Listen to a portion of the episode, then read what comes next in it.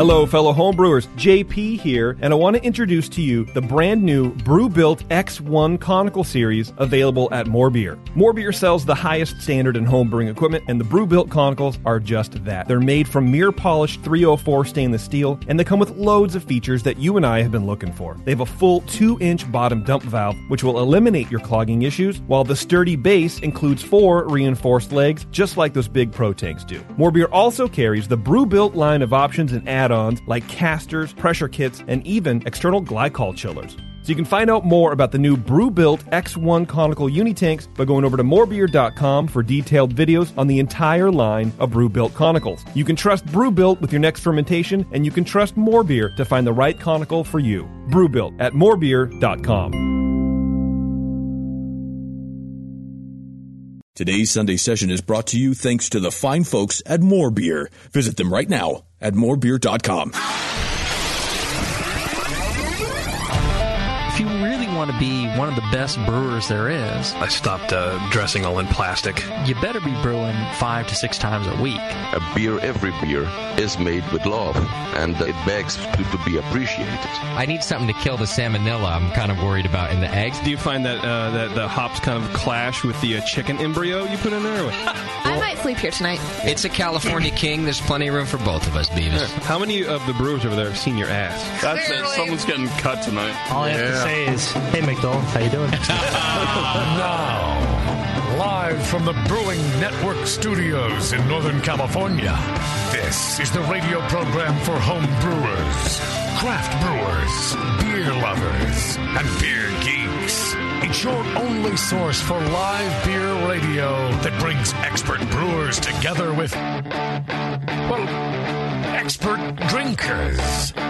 This is the radio program with a head on it. This is The Session.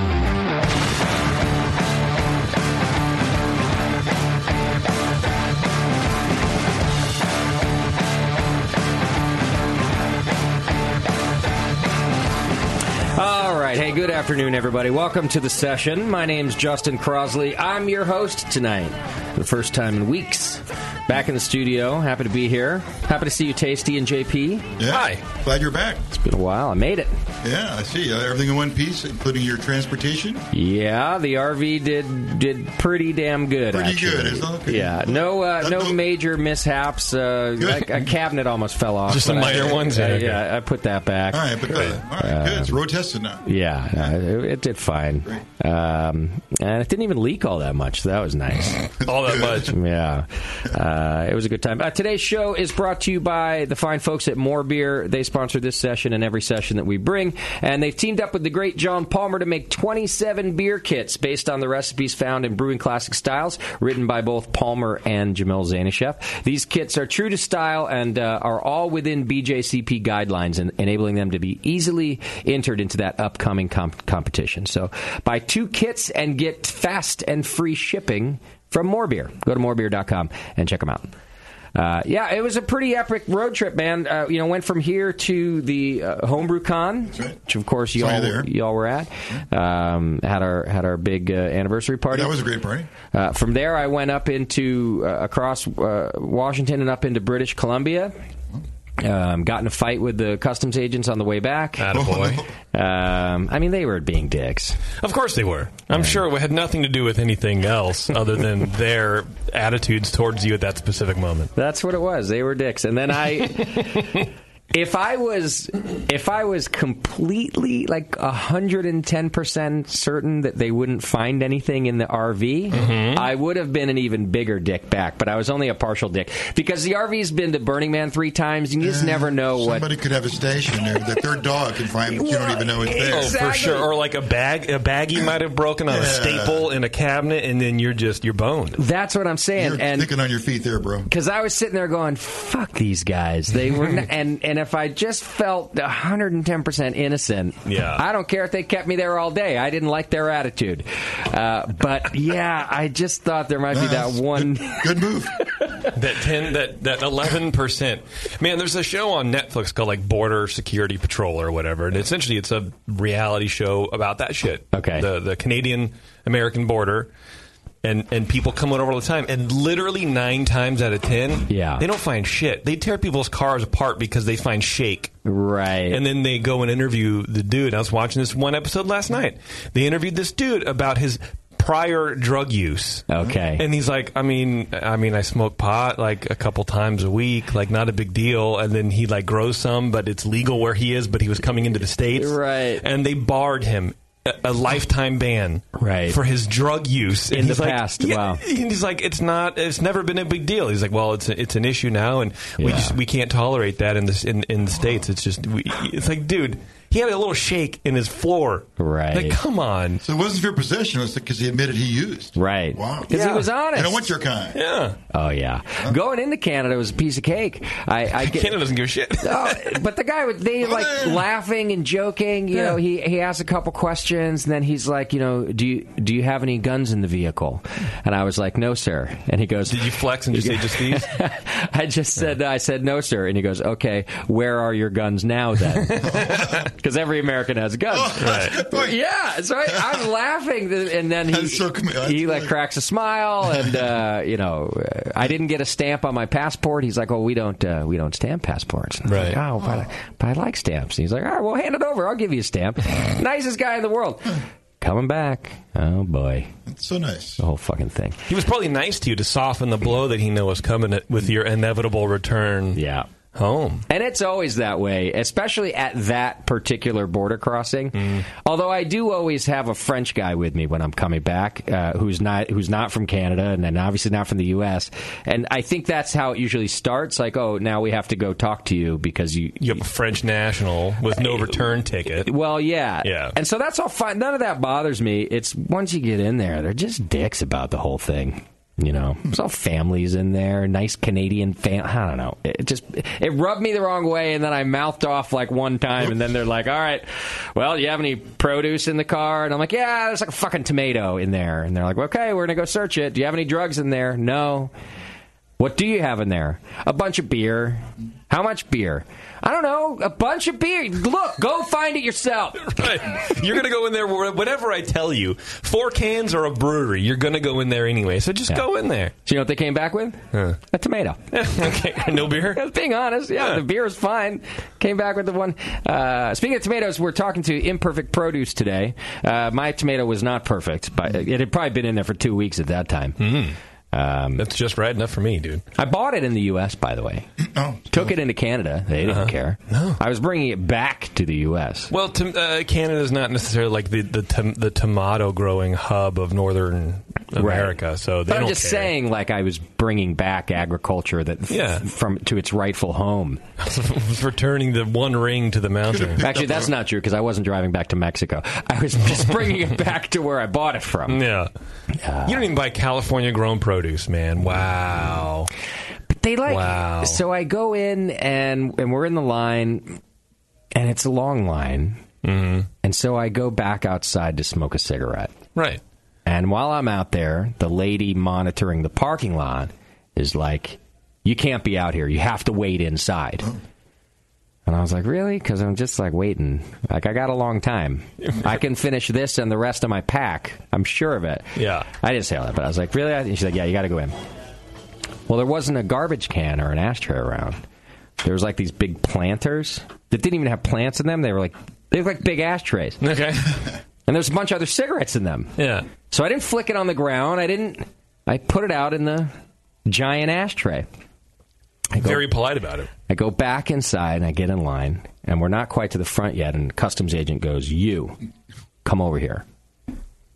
I go over there, and my group starts to follow me. And he's like, "None of you. I didn't ask for any of you." and they don't know. They're like, you know, it's like you called me by name. Yeah.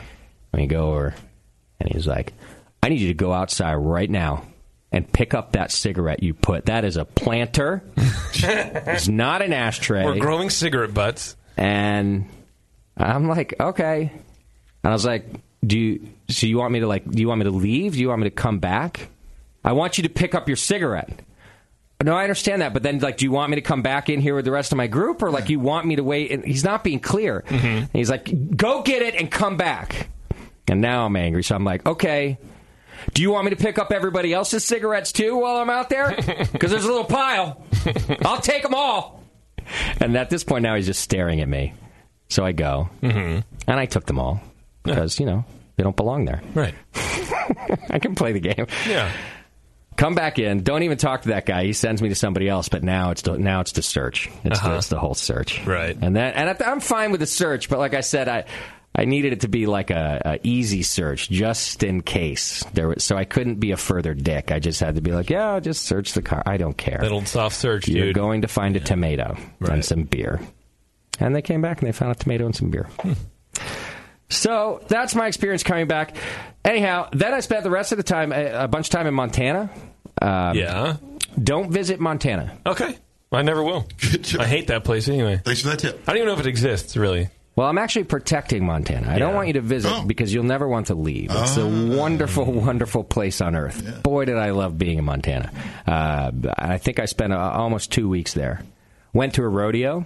Oh. Took the French kid to a rodeo. Is it a rodeo? Uh, no, no, no. No? No. It's a rodeo? oh, yeah. It's a three syllable word? I took the French kid, and um, they're serious about their rodeos. Uh, they b- before the national anthem. Yeah.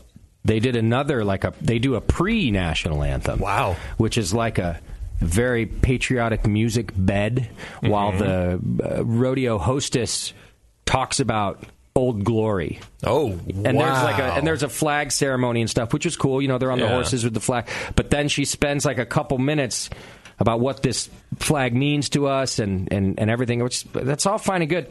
Um, and then of course comes the time to stand for the. Of course. And these people were serious. So I look at the French kid and I'm like, listen. I don't care what you think, or I know it's not your flag. You better fucking Yeah. stand Get up, Kaepernick. Let's go. because we are all going to get shot right now. Oh, absolutely. You do Not not- going to accept us. Oh, Yeah. he, he stood up. He put the hand on his heart, and he sang it in French. I'm sure that was a thing. But uh, saw rodeo, uh, hung out with the Phillipsburg Brewing Company people. Oh, Um, got to go to Glacier National Park, which is now on fire. Not my fault. Hmm. Um, Glacier's great. Uh, good national park. Um, got to go rafting. Uh, went to a beer festival there in Glacier. Um, Man, you did it all, dude. yeah. And From there, went down. I just spent a day in Yellowstone. Mm-hmm. You know why they call it Yellowstone? I am the dumbest person on earth. Because Um, there's a. I know, I don't. There's a lot of Yellowstones. Uh, th- th- so there's the Low-hanging Grand fruit there. there's the Grand Canyon of Yellowstone. Yeah. This is how stupid I am. I I'm, I go through the whole park. Everything's look, looks cool. I, I'm loving it. And I get to the Grand Canyon of Yellowstone, which is, as you can imagine, it's like a Grand Canyon with like a river running through a it. big canyon. And it's all yellow. It's all yellow stone. I'm Right. standing there. Still took me ten minutes, and I was like, oh, they don't just I would've make s- these names up. Could have been just like, uh, you know, Marigold Rock National Yeah, Park. it could've been you know, but- sulfur dioxide park. Yeah, right. Um, anyway, you know, I, I only spent the day there. A lot of tourists, but a beautiful place. Yeah. Um, it's like the earth is being invented in front of you, or like, you know, it feels very prehistoric. Mm-hmm. Everything's bubbling, there's mud and bubbling over, and the smell of sulfur. You're waiting for a pterodactyl to fly by. Yeah. Hell yeah, bro. Um, It It's was. an active area. It's very active. Yeah. Except for that pterodactyl. I don't know. He probably doesn't fly over too often. probably not that often, but it's, that's how I felt. I like how you wanted to leave because there were too many people doing what you were doing, There were. which is exactly what I would do. Yeah. Man, god damn it, I hate everyone doing the same shit I'm trying to do. I'm going to leave and do something different. Yeah. Like drive home. Right. well, and there's all these side roads and stuff that I didn't get to take because you can't take the RV. Yeah. Hmm. I took it on one. I shouldn't have. Um, that sounds familiar. So that, it was kind of like that. Okay. That would have been cool because I think the you know the main road that I had to take where you can see all, tons of beautiful things. It's like the bu- the tour bus route too. So Okay. every time you get off, there's four buses full of people there. It was still great. Drove through that, then made my way to Colorado and spent some time there. So uh, I think almost three thousand miles on the RV. Wow. Big trip. Nothing broke, no tires popped. Oh. There was the cabinet thing, but I fixed that. No. Um, yeah, that little girl made it, and then I left her in Colorado. Um, On the side of the road. VIN number filed down. yeah, Smoldering. I got to bring her back after after GABF. So that's where I've been. Uh, there is a video on Phillipsburg Brewing Company on the YouTube page. I did that. Um, I, I had. um I've, I've got another video coming of the of the whole trip where you'll get to see all of these places I'm talking about, and then I totally screwed up a third video that you'll never see. So it was amateur hour. All right. Today on the program, we've got Imperfect Produce. Ryan Holmes is with us, um, and we're going to learn about what Imperfect Produce does, uh, and then we're going to learn about the, the collaborations that he's been doing with different breweries. Um, so uh, hang in there for that. Let me get to a couple of announcements for you. Uh, announcements brought to you today by Drake's Brewing Company. Just released their Brightside Extra Brute IPA. So check that out. It's in kegs at uh, different accounts and in uh, six pack bottles. Um, and they're one of the pioneers of that uh, new uh, brute IPA style. So check it out. Go to drinkdrakes.com. We got some new Brewing Network shows if you haven't heard about them. Uh, for those of you uh, in the Spanish speaking world or friends of Espanol. um, that, thank you. Spanish Uh, for Spanish. Entre Cervezas. We released our first podcast. The second one should be coming out later this week, and that's geared at the uh, Spanish speaking world to help them uh, learn about brewing just like we did. I'm very interested. I know that. The goal is kind of the to be the, the brew strong of, of the Spanish speaking world. So Excellent. kind of t- just take all the different topics and tear them down. And, um, so check that out and share it with your friends. Also, those of you pro brewers out there, we've got a new show on on marketing. It's called Shine Runner Craft Marketing. Short segments that one. You only need to spend 15, 20 minutes at a time. But uh, Mark Colburn is going through all the facets of uh, getting your beer to market and how to get it into grocery stores and um, you know all the distribu- distribution marketing side that we've never talked about uh, in depth here. So check out those two new podcasts on thebrewingnetwork.com. They're all in iTunes and the Google Play Store. All right, we got another beer festival coming up here. Oh my God! Really? Not just a beer festival. I don't know how the fuck I got roped into this one, but we're doing you. uh, Concord Oktoberfest, the first ever Concord Oktoberfest, right here in Toto Santos Park. That's happening October 12th and 13th. It's a two day event, doing it Friday night and Saturday day. Uh, we're going to have a uh, traditional German beer garden, but this time featuring craft beer. So, um, you know, not all of the Polaner and the uh, Hofbrauhaus and stuff you might find at every other Oktoberfest. We're Mhm. going going to our craft brew friends for their German beer styles. So I'm going to have 20 plus breweries in that tent. Uh, we've got live music. We've got a whole kids area. Uh, half the park uh, almost is going to be a kids area with rides and uh, bouncy houses and a petting zoo um, and all kinds of different things. I'm still getting the whole list of all the children's things we're doing. Plus live music. Plus uh, German food galore. You know who I got confirmed to be there today? Who? uh, uh, uh, DJ's Bistro. I was hoping that man. Attaboy. Isn't that cool? Yeah. Yeah, DJ's Bistro is our favorite European place right here in Mhm. Concord. They kill it. Yeah. And I think he's going to do uh, all schnitzel all day. Hell yeah. Yeah. So a lot of good That's food. what the party should be called. All schnitzel all day. Yeah. schnitzel fest. um, so uh, save the date, October 12th and 13th. Uh, we'll do some pre sale tickets, but you'll be able to buy them uh, the day of, too. And it's a family friendly event, except for inside the beer tent. You'll have to be 21 or older to uh, go into the beer tent. Um, that's the only restriction. Other than that, hell yeah, bro. You can do whatever you want. Get in the Yes. bouncy house. Launch some kids to the moon, man. Let's go. yeah. Uh, so it should be uh, a good time. The first ever Concord Oktoberfest. All right. You can support us by doing your Amazon shopping. Just click the Amazon links on the homepage. Uh, that helps a lot. We appreciate everybody who does that. You can subscribe and join the BN Army uh, for as little as two bucks a month. Um, you can support us. Plus, you're entered into the More Beer monthly donation giveaway, which is a chance to win hundred bucks to spend at More Beer. And we draw that name every single month and announce it uh, via email. So if if you're a current donor, make sure your email address is current and PayPal.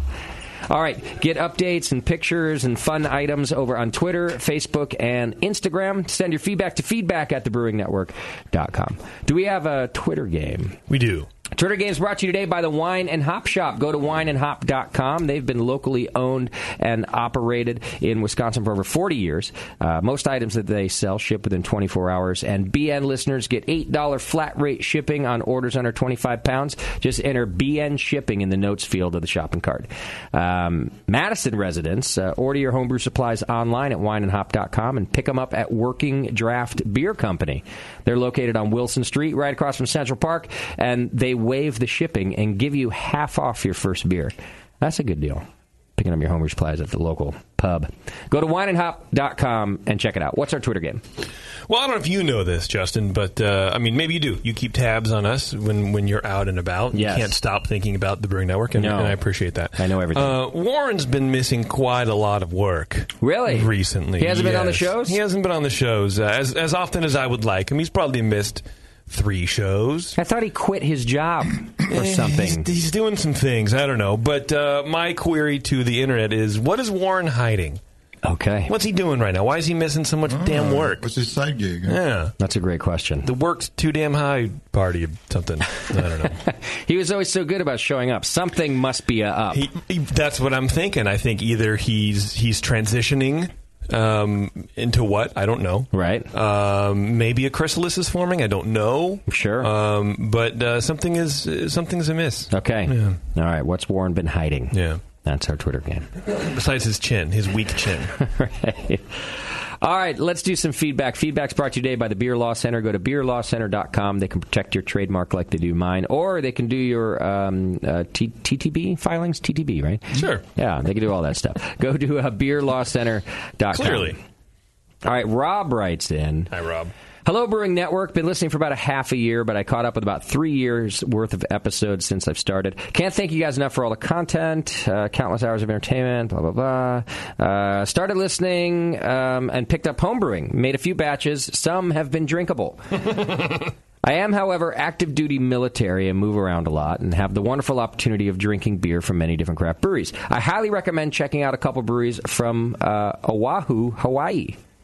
So he says Beer Lab, Honolulu Beer Works, Stewbum, F- Stewbum and Stonewall. Yeah. Seems like a typo. And it seems like a weird vaudeville act. Stewbum I'm and- Stubum and I'm Thibault. It does. And of course, Maui Brewing, he says. I've heard you mention Maui Brewing in passing a few times. Um, but anyway, there's other amazing beers. And I'm no longer living in Hawaii, and I've come to you for advice. So here's the crux of it. Boy, that was. I should have edited that. My apologies. Okay. Uh, I've come to you for advice on how to obtain beer from out of state when the current state I live in does not allow delivery of alcohol. I'd hate to be part of the beer trading, but I miss the beer that I used to drink. Any suggestions would be greatly appreciated and can't wait to hear your response. Um, your drunkly neighbor, Rob. um, I don't know. I don't know either. I mean, there are services, but it sounds like your state doesn't He's saying that they won't allow allow it. even shipment of alcohol. Right. There's only nine states that allow it.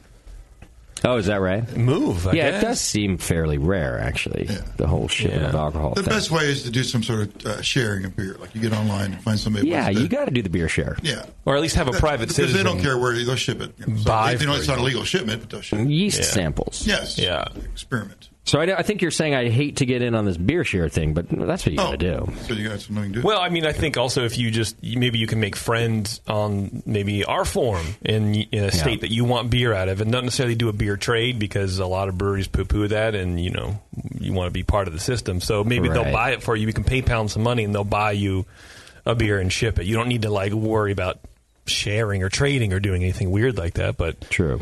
maybe you can I don't know, make a make a friend, Rob. Jesus Christ, Most people want to God. trade, though. They're going to send you beer, you send them yeah, that's beer. uh, the incentive is to trade. You've got a beer in your area they can't get. They, Yeah. They want to have. Yeah. Well, it sounds like he doesn't have shit. Well, that's the problem. It's got to have some currency. Yeah.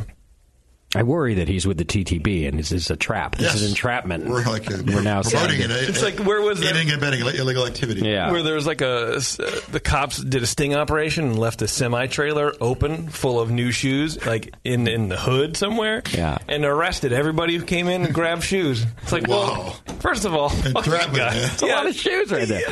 what are you gonna do with it Oh, what do my you God. expect man I would take those I shoes would. hell yeah Everybody. It's a I crime, like- crime I like of that- opportunity. Yeah, Come on. after the first theft, uh, they didn't like go. Oh, okay, well, we better button it up. They just let it keep happening. It was this a trap. is, this is probably illegal and we shouldn't be entrapping everybody yeah Yeah. Uh, Yeah, so I don't know, man. Drive across state lines, pick it up, uh, get in the beer share. We have one in our forum. There's a lot of other forums out there too. I, I think that's the best way to do it. Or you know, enlist your uh, military buddies who are flying around. Yeah, they're everywhere. Uh, you know, I can't name names, but uh, in the past, we've had a couple military pilots who uh, were based out of uh, our area, and every time they flew somewhere, would, would bring us back beer from different places. True. So you, you probably have more access to getting beer than we do. Yeah. At a, And thank you for your service, yeah. Tap them taxpayer dollars, man. bro. Uh, right. All right. Todd writes in Hey, Brew Vengers. I want to thank you for the hours of fun, knowledge, and distraction while I ride my bike around the mean streets of Amsterdam selling beer. I'm originally from Portland, Oregon, but have found myself here in the awesome city of Amsterdam after a brief stint in Oslo, Norway. Oh, so people from Oregon moving into another area and artificially inflating the pri- the housing values. Oh, my I God. get it. Go back to Oregon, scum. Is that an Oregon thing? Uh, You know, the Actually, California. a California thing, but that's what they said. about Okay. us. Uh, listening to the podcast has helped me stay motivated and somehow positive, uh, despite JP's best efforts. I'm trying. About craft beer and working for a brewery, even while riding around in the wind and the rain, begging bars to buy my beer. Keep up the good work. Uh, on a side note, he says, I work for. Uh, oh, he tells me how to pronounce it. He says it's pronounced like pussy at and cotter. So pussy at and cotter, um, which translates into kitten and cat, or roughly vagina and hangover, depending on how on who you're talking to, I guess.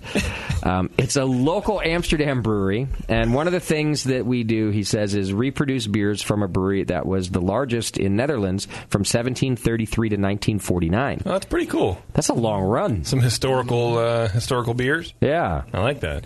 Recently, we opened a bottle of pre World War II extra stout in attempt to see if there was anything still alive that we could repropagate and, and also to drink some. uh, the results, if anything, uh, is still viable, is yet to be seen. But surprisingly, the beer was still carbonated, had head retention, and tasted pretty damn good. Wow. Cheers from Todd. I would find the pretty damn good hard to believe. Except that it's hard to believe it was carbonated and had head retention. Right, So right. maybe it was, you know. That's quite a capping operation there. that's right? amazing. If you like oxidized soy sauce, it was pretty good. I mean, uh, also send some over, Todd. What are you doing? But maybe it wasn't oxidized if it still had carbonation, Well, right? there's- Oh, No, there's- there- there's- nothing you can get out, nothing can get in either. So I don't Well, it know. was probably, Well, it was probably- bottle conditioned, It would have been in there. It's probably about it. Yeah, maybe. Hmm. which would have eaten it up, and then you know, pre World War II. Mm-hmm. That's, that's So- hard, to, bel- hard to believe. They didn't know. The World He War said One. it tasted all right. Just, I mean, I would have tried it. I'm curious. Oh, Oh, I I would have totally tried. I need it. a signed affidavit by some other a group of ten people. That Yeah. have, have cred. Next time, listen, guys, if you didn't do this already, next time you open a bottle like that, get out the video camera and the microphones. I want to hear that pop of the cap, you know, the f- Yeah. and then see the head retention. See it. Obviously, you can't tell us how, you know, or we, we, don't, we can't tell how it tastes. we can see the look on your face. Yeah, yeah. And we could have known, we could have proven two out of three things. Also, that probably would have been a wildly popular beer YouTube video. Oh, for sure. You know. I- and better yet, send it to us and we'll do it. Yeah, there you go. That's the problem. Yeah, if you got more around, That would be rad. or fly us to Amsterdam. Although I love that that the, the brewery name could mean one of three things. Yeah, I like it. I'm gonna go with vagina and hangover. uh, incubator and shoelaces. Yeah. All right, that's our feedback for you today. Um, hey, if you're looking for more information on branding, uh, check out the brand. Uh, wait, wait, which one did I do here? No. Yes, these these people will help you do branding. Yes.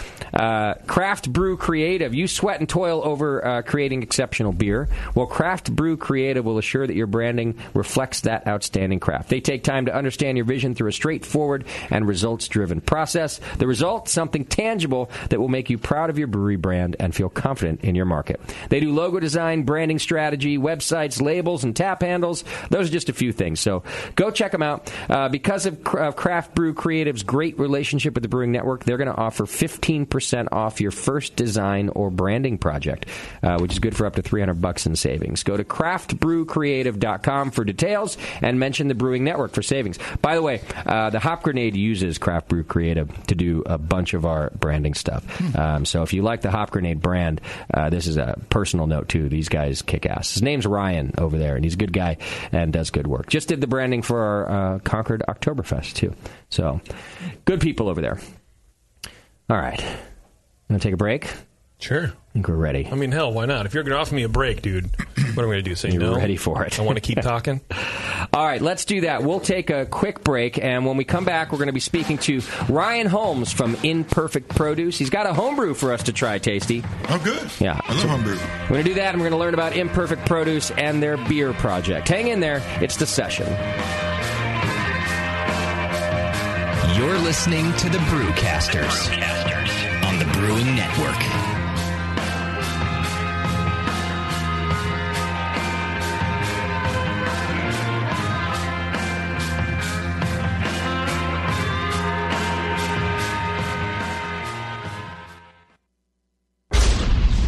The 21st Amendment. Watch out! Do you like beer? They make beer. Watch out! Do you like friends and fun? They make friends and fun. Watch Do you out! still like to have a good time? The 21st Amendment. Watch out! The 21st Amendment in San Francisco, located at 563 2nd Street, two blocks from the building where baseball is seen and played. Try their beers in the pub or try them in the can, featuring Monk's Blood. Made with Real Monk. Watch out!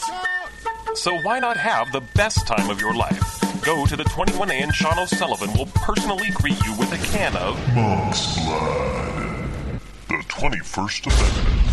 Watch out! This advertisement is not in any way affiliated nor associated with the 21st Amendment Bar and Pub, nor its subsidiaries or affiliates. This telecast is not copywritten by the 21st Amendment for the private use of the Brewing Network. Any use of this telecast without Jamil Zanishev's consent is prohibited. Suck it, JP. Do you know the three most important rules in brewing? Sanitation, sanitation, and sanitation. And no one does it better than Five Star Chemicals. Five Star knows sanitation. You can only sanitize clean equipment. And Five Star knows how to clean, too. For craft brewers and home brewers, Five Star has what you need to keep your fermenters, serving tanks, kegs, and draft lines sparkling and free of any beer spoiling bacteria. PBW, caustic, acid cleaners, star sand, Santa Clean, lubricants and defoamers, pH stabilizers, and more. Five Star Chemicals has cleaning supplies, safety supplies, heat exchangers, pumps, hoses, and valves. And Five Star is proud to offer eco friendly products that exceed customer expectations. If you have a cleaning problem, you need the Five Star Solution. Visit 5starchemicals.com or call 800 782 7019. 800 782 7019 and get the five star treatment today.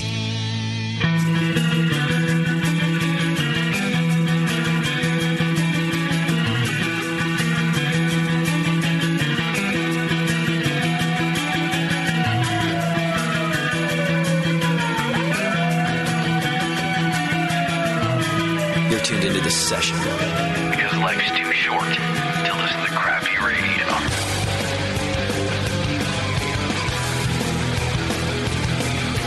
All right, welcome back to the program. Thanks so much for sticking with us. The following segment is brought to you by the good folks at craftbeer.com, dedicated to telling the stories behind America's small and independent breweries. Meet the mi- meet the men and women behind America's beer renaissance. Visit craftbeer.com. I'm getting used to this again. Every time I get used to it, I leave again. Reading's hard, dude. I, Reading is hard. all right. That's what I meant. It's not the on air. I have to get used to reading again.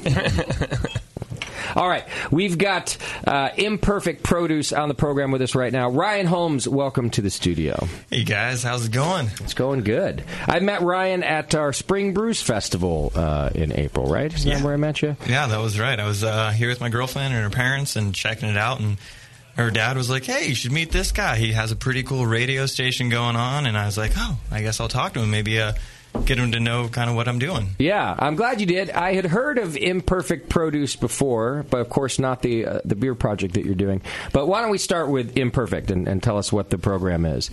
Yeah. Uh, so Imperfect Produce, uh, it's a venture-backed um, startup that uh, the the two guys who started it, I believe, are both from the East Coast, and they uh, were working on a college um, a program for like uh, getting food to college students, um, and then you know from there they graduated and they decided to make it an actual uh, startup and like an actual business. And so Was the food they were getting to college students produce also?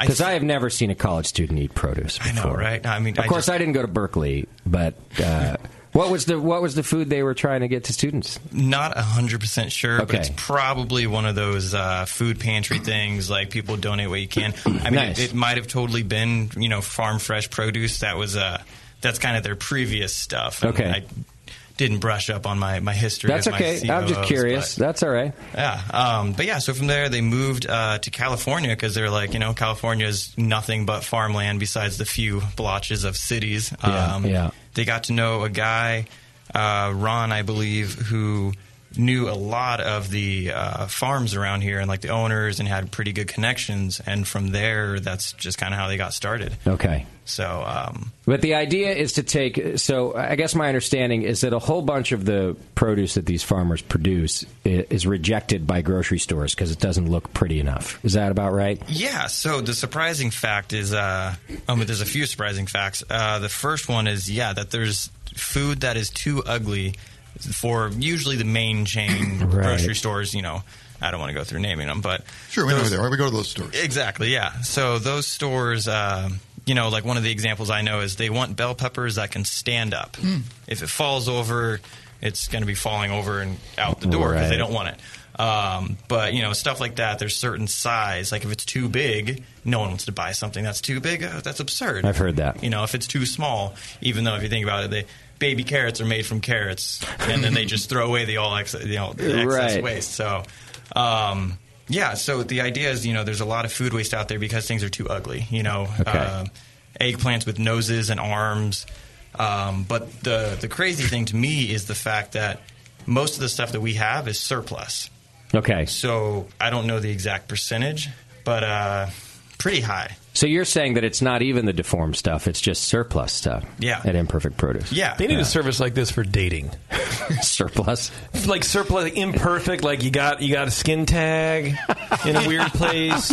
There's a there's an app for Yeah. you. I you Right. know I could have used that in my post college early twenties. Imperfect Tinder. right. Yeah. Called Also blunder. called Tinder. blunder. Yeah. I'm I'm trying to wrap my head around the the the perfect produce thing, and it's easy to say, oh well, that's so stupid that that the grocery stores wouldn't take you know imperfect um, produce. But in thinking about it, I've been trained to look for that too. And if I was looking on the shelf and I had my choice between, uh, you know, an eggplant that was like a Siamese twin and a normal eggplant, I'm going to grab the normal eggplant. Exactly. That's what everyone would do. Going to sit here till it's too old to sell. Right. What do I want? So I guess I'm just saying it's e- it's it's it's kind of simple to think to like demonize the grocery store chains, but we're all sort of part of this process where we just expect things to be perfect. Yeah. Until you put the name imperfect produce on it for me, and then I automatically don't care that it's a Siamese twin because I know in my intellectual mind that it's perfectly fine. Yeah. Right. It's just that I'm not using that mind at the grocery store. Yeah, and if anything, on top of that, we throw that name on there, and now you want those imperfect. Right. Because you're like, well, if there's weird, weird curly carrots, I, I want those. Yeah, And yeah. so when people do get the normal surplus stuff, they're like, I don't want this. I want the carrot that looks weird, that has four fingers and a Agreed. giant head. You know. Yeah. So it's it's it's kind of funny because, like I said, you know, most of our stuff is actually surplus, which is still Okay. really important because you think about it like some people have like oh but that surplus stuff like how is that really helping the farmer and you got to think about it like the farmers already put time in Yeah. they've put water into it they've put energy into it they've already you know paid for the you know the, uh, the s- everything to grow that Hmm. so the last thing is harvesting it Yeah. so then you- sure they could save money on the gas that the tractor runs but it's like you got to think about all the cost just to grow that one Right. scraggly looking beet you know Why is there surplus at all? It's, uh, are they under contract for a certain amount and they, they sort of overgrow to make sure they meet it? Like, wh- why is there a surplus? Do you know? It's probably a mixture of that and the fact that they know stores aren't going to buy certain things. Okay. So, you know, if you know 20% of your crop isn't going to get bought because Mm-hmm. if the potential of it being ugly or the potential of being ruined. Okay, yeah. You know, it's kind of like the whole idea of like you want to buy more paint for the room you're painting than buy Right, less. yeah. You know. Yeah. And so I think a big big idea of is that is, you know, plus they have all that land. Yeah. And I'm sure they do the whole rotation of crops and stuff. But it's like if you have that land, you might as well grow it. Yeah. Because hopefully someone's going to buy it, and Sure. luckily there's a place like us that will buy it Yeah. along with other things. You know, they have farmers markets. They have, I'm sure, personal friends who they just give produce to. you Right, know? right. But uh, yeah, no, it's just it's a really cool concept, and it's it's cool just being able to open Yeah. that to everyone. And now, how do you sell it? Because if it's not, if you're not buying it from the farmers and, and, and putting it in a grocery store, where is it going? So how we do it is a uh, just a directly shipped to you. Okay, So- like to my front door. Mhm. To- Well, your Or your front side door, door. your side door. Okay. you I would know. prefer that. Yeah. Or office. uh, No, you're- yeah, no, well, we have office people, like people who Did I- buy ship four from boxes their in one offices. Mhm.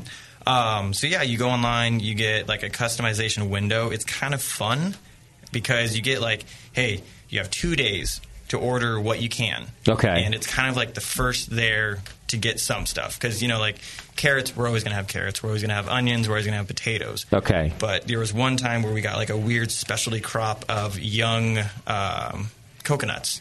Oh. And those things sold like hotcakes, I It- guess. yeah. they sold like a young coconut? Uh, well, you Nothing. can't mature it because it's already off now. Uh, so yeah, it's, it's usually it's just uh, it still has the the milk in it. It still has the coconut water. The flesh is. Uh, I'm assuming the flesh is probably sweeter, Hmm. or maybe not as sweet. I'm, one of one of those two. Yeah. Um, I didn't buy it, so I'm not quite sure. But I know But there you was had- demand for it. I mean, there was some yeah, reason to there's- want it. Exactly. And there, were- there I were don't want to burst everybody's bubble, bubble here, but Butthole. yeah, e- that either. Hey, Freudian, it's all good, dude. Don't worry about it. I guarantee you that 50% of the people that rushed to buy that coconut didn't use the fucking coconut. Oh, no, they just- Because of the question The you just water. asked. They didn't know what to do with it either. Right. Well, they probably didn't even know how to open it. Yeah, but they were like, oh my God, it's coconut. I have to get it. Dr. Mm-hmm. Oz told me that I could put this on my eyeballs. And, uh, it's interesting because I, I had a, a, a- a similar concept for a business like this. Yeah. Um, but it was called As Is Produce. Okay. And it just didn't really, it didn't really zing. It didn't Yeah. really sit well with people No. because it's like, oh, it's Yeah. like brewed tomatoes and shit. And it's like, eh, you bought it as is. What do you want? What do you want from me? yeah. And Even worms the and guarantee's shit. not very good. So, yeah. You know, I'm glad to see someone else taking it to the higher. To the Yeah. higher Their name's sexier. It works better. right. Uh, all right. So then when stuff like that comes up, people ha- like they jump on it. It sells out fast. Yeah. Mm-hmm. And, But your staples are kind of always there. Yeah, and Okay. the thing too is, uh, from my limited knowledge of it, so I I work in the warehouse, which is how I got to start my project, which we'll end up talking about. So there's a lot of things that I don't 100 percent know, but I do bug the people who do know, just because I like understanding. Yeah. Um, but so you know they'll have say they had a thousand orders, you know, just an easy generic number. They'll they have the week split in half, and then each day is its kind of own thing. So they'll have certain numbers reserved for those days. So it's not like everyone on Monday gets all thousand orders and the rest of the week Okay. are screwed. you Okay. know? I see. Um, and then, of course, we always like to somewhat overbuy just so that way, you know, because when we get the product, we don't know if it's going to be bad. Okay. Because we've had issues where farms were like, oh, it's a dumping ground for the stuff that we don't want. Yeah, you that know? makes So sense. Yeah. We've, we've gotten better. We've gotten better relationships. You know, found the farms we like, found the farms we don't like. Um, but there's always still runs that risk. But yeah, so usually it's a first come first serve. Like there's you know we, you get an email. It's like boom. You know I look at my girlfriend. I'm like, hey, we got we got the email. We got to start customizing now. Right. Otherwise, that specialty item is going to be gone in 20 minutes. I mean, it's not that drastic, but sometimes Okay. it is like the coconuts. Now, is it cheaper than the grocery store produce because it's imperfect, or is it more expensive because it's being delivered to my house? So the the cost of the actual produce is um, when they say thirty to fifty percent less, they actually like strive to really meet those goals. Okay. Like you know, there's this huge thing that people were complaining that it wasn't, but then like you know, if you actually look down and break down like each individual price, like there it is because they make sure. Plus, you also got to think of where the other people are buying their produce. Mhm. You know, if someone's comparing it to a, a local farmer who's selling on the side of the street, it's probably not going to be as expensive as Right. you know the store. So who knows? But if it's from Whole Foods, it's two thousand percent cheaper from you guys. Oh yeah, oh yeah. my And if my anything, it apples might are- even be better. Yeah. uh, no, it's it's cool. There's been times where we've gotten the stuff fresh from the farm, like still has the dirt on it, Wow. which is what, like kind of blew my mind because like that was early on, and I was like. You know, you work for a company, you don't know all the answers. You have you're a little skeptic about things, like how fresh can it be? Mhm. And then you're like, oh, so we're waiting on this product. It's coming in right now. They're harvesting it. I was like, I looked at the guy. I was Wow. like, look, they're harvesting. He's like, yeah, no, like they're out in the fields, like How getting, cool like, is that? Doing that and getting all of it. It, it was really cool. It was like, oh, this. you know, romaine lettuce literally just came from the ground to me. And Wow. now I'm giving, yeah, so it's, it's really cool stuff. Okay. Yeah. All right, so that's the program, and of course, uh, people can go to uh, imperfectproduce.com and check it out if you're interested in doing it.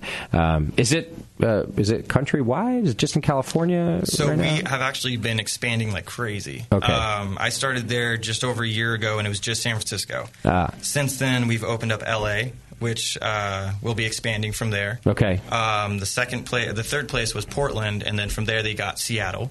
And then we recently, a few months ago, I think it actually is almost six months ago now, uh, opened up Chicago. Okay. And from Chicago, they got Milwaukee and Indianapolis. Wow. And then at the end, actually, I think at the end of this week, possibly, if not this month, they will be opening up San Antonio. Okay. And then from San Antonio, they will be you know, expanding from there. Um, but no, that we're growing rapidly. That's um, great. because there's a need. Yeah. You know, that Yeah. every place has food. Every place has food waste. Yeah. I think the number is like. 33% of food gets wasted. I'm sure that's like all encompassing, you know, like Sure. but uh, yeah, so we're definitely trying not not like take over the world, but it's like we're we just really want to be, you know, we want to be that voice of like, hey, there's a solution to this, and Yeah. we want to be a solution along with encourage other people. You know, it's not we're not trying to monopolize, we're trying to encourage, you know, like save those scraps. I don't know. Yeah, I love it. So you have a counterpart in every one of these cities? A Uh, warehouse person? That just, you know, I don't. I am so. Oh, well, how do they? So they, they they take product, process it, clean it up, whatever they got to do, pack it, ship it. Mm-hmm. Yeah. Who, there's somebody that manages all that. Yeah, there's a staff for that. Yeah. So, and the weird thing too is my my position here in San Francisco is unique. Also, uh, my beer liaison. Oh, you got another position. side project. Yeah. We'll so, be yeah. talking So, about that. what- yeah. Oh, yeah. But, Yeah, uh, with the side project, that's a whole different thing. Um, but yeah, no, my current position is. Uh, Semi unique. I mean, there's other people who do it, but like I have like an official title. It's, it's kind of cool. Which is But, what? uh, the uh, backstock lead. Okay. So I'm in charge of the people who make sure we keep the line going and that they don't run short of the stuff that we do have. And so Got it. it's- yeah, I get to tell people what to do all day. It's great. All right, so go to imperfectproduce.com and check it out uh, if you want more information.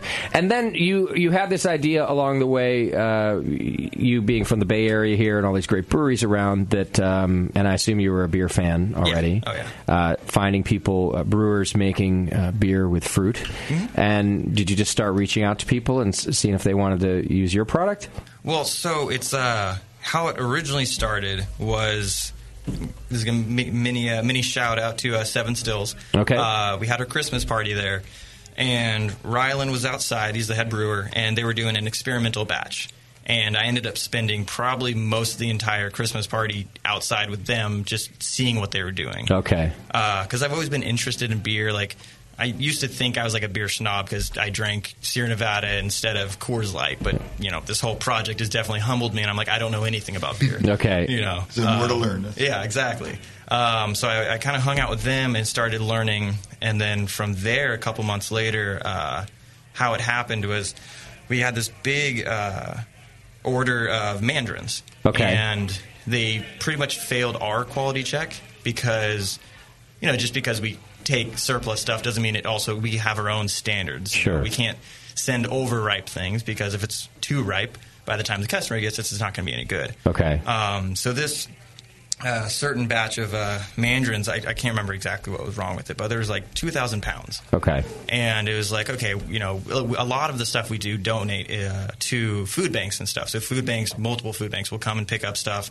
um, but there's still oh which is sometimes there's leftovers and so i saw these uh, leftover mandarins and i was like okay i kind of have a connection at this brewery and i can go right next door to laughing monk and you know maybe see if they're interested Okay. and so what I did is like I went over there with like, like a sample, like handfuls of mandarins. I was like, "Hey, you guys interested in some mandarins to make a beer with?" Yeah. Um, so what Seven Stills did is they actually for our next we had like a, a party after that. I don't remember exactly what it was for. They ended up making uh, a couple pony kegs and throwing the mandarins in there and making a mandarin wheat um, out of it. Nice. and like personalized for us. So like no one else had it. It was, it was kind of cool. Yeah. Um, but then uh, Laughing Monk, what they did is they made a mandarin IPA. Okay. So a whole Um, batch they made. Yeah, like yeah. I want to say probably like a 15 barrel batch. Gotcha. Yeah, and Freewheel also did too. Cool.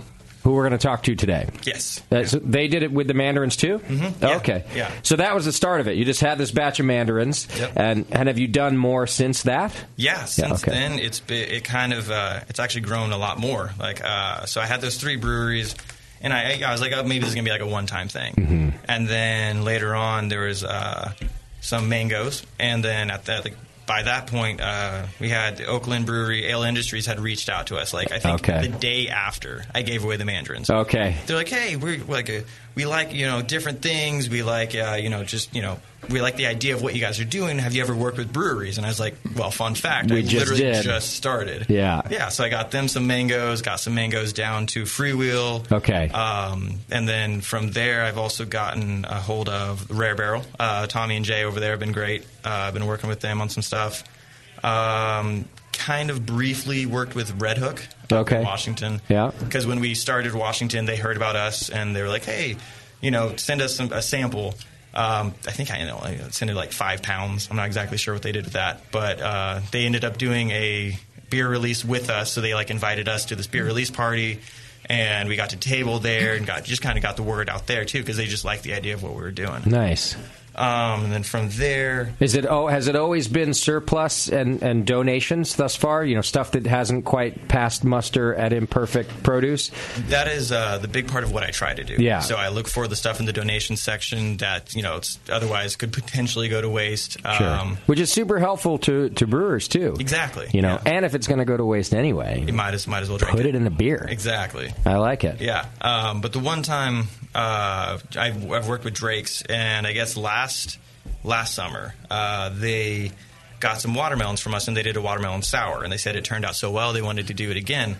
But they wanted 500 pounds, and I was like, the chances of having 500 pounds of watermelon and donations is very slim. Right. Because watermelons, it's like it's good and then it's not. Like if- Okay. if it's not good for us, and it's just probably not sweet at all. Okay. Um, so we ended up buying some from the farmers, but that's still buying surplus because Yeah. you know farmers what they do is you know they sell it to all the big places and then what they have extra that's kind of what they send us. So you know Drake still helped buy 500 pounds of surplus watermelons which At is a awesome. discount, so Yeah. it's still helpful. That's cool. Should be out sometime soon. Okay. I'm sure we'll hear about eye it. We, we know everything Drake's around here. Well, So. they're having their anniversary party on Saturday. Uh, the- This Saturday? Yes. Is that right? So I wouldn't be surprised if it's on there. Okay. If they made it some time ago. I'd probably be ready. Yeah. Nice. Love those people. All right, and then through this, uh, you got it. You got yourself into homebrewing. I, I heard. Yeah, and I it's, think we uh, have a homebrew of yours in front of us. We do, yeah. How many Uh, batches have you done? So we have done four.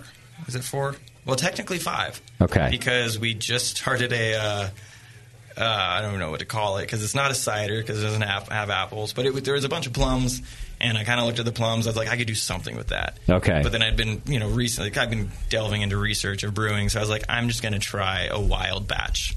Okay. Yeah. Of plum Wine. Wine. It's a plum wine, yeah. Yeah. Yeah, a little fruit Um, wine, dude. So it's it's sitting there. Okay. Yeah, I'm- I'm- it's doing I'm- something. it's doing something. I'm You can hoping name it when working. it's done. Exactly. Yeah. We'll call it four and a half batches. There we go. Because if you just if you just let it sit, then it's not really doing anything. Yeah. So if it's four and a half. There you go.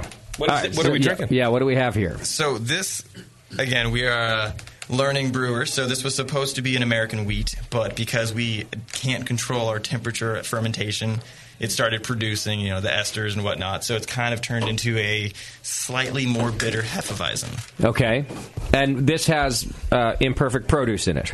This one does not. Okay, this is just a straight half. Yes. or Um, American wheat. because we were going to we were going to add mandarins or oranges or something to it or strawberries. Actually, no, we did add strawberries. We did, but we put it in the boil and all the flavor went away. Oh, Okay. so Yeah. learning, you know. Yeah. Um, so yes, it does have imperfect strawberries. Okay. Can't taste them, um, but they're there. They're there in spirit. What number batch is this for you? Uh, In your in your four or five, this is what? This would be number four. This is number four. Yes. So it's and it's all from scratch, pretty much. Yeah. The first batch we uh, bought a kit from FDR. Okay. Um, great guys down there. Well, great guy. I think he's like the only the only brewer in there, from my understanding. Franklin D. Roosevelt. Yeah, no, good guy. He's still around. He's a great guy. Good yeah. guy. Yeah, he doesn't talk much. he just sits like this. yeah, I've heard he's killing it though. But uh, yeah, so we bought a batch from there, and then I was like, I know enough about brewing. I'm going to start creating my own recipes. Nice. And I've not learned enough, so I'm still learning. But yeah, this is batch number four. Uh, You're doing pretty good here. And wheat. And you created a good recipe too. Actually, I. Uh, it makes a pretty damn decent hefeweizen, and you're right because of, of the esters. How hot did it get in fermentation? Do you know? Do you have even a temp on there? I want to say the hottest I got was 77, Whew. which is still pretty up there. That's real hot. Yeah, it's warm. But uh, I think it averaged about 74. Okay.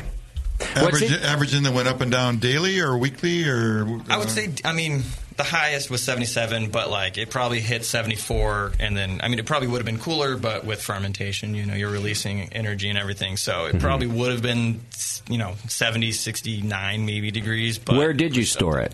In our closet. okay. Is, in so probably middle. didn't fluctuate too much, right, yeah. Tasty? If yeah. you could get a little bit a bigger bucket than the than the fermenter, you could put some water in that. That would help you buffer. Uh, that's that. if you could slide a couple frozen water bottles down the side occasionally, mm-hmm. that would help you out a bit. Yeah, that's that. This is the last thing I was just researching the other day. As this show has said over and over again, temperature controls everything when you're making beer. Mm-hmm. Yeah, you yeah. never go into a brewery that doesn't have temperature. Control. Yeah.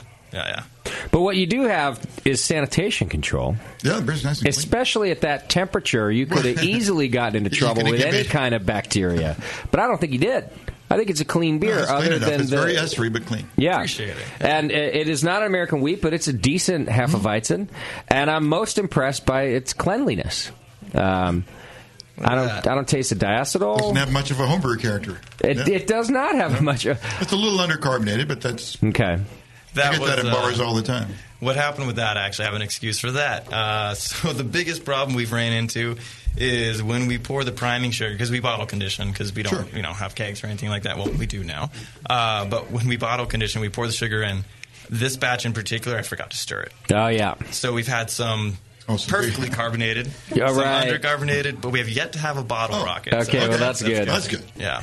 Oh, my first batch was all bottle rockets, so you're doing all right. There we go. That's cool, though. But I've had worse commercial Hefeweizens. That's like that right now. There we go. I've done worse commercial beers. In general, In yeah. general. Oh, you mean I paid $8 for this? Awesome. Oh. Uh, I'm going to go throw it up now.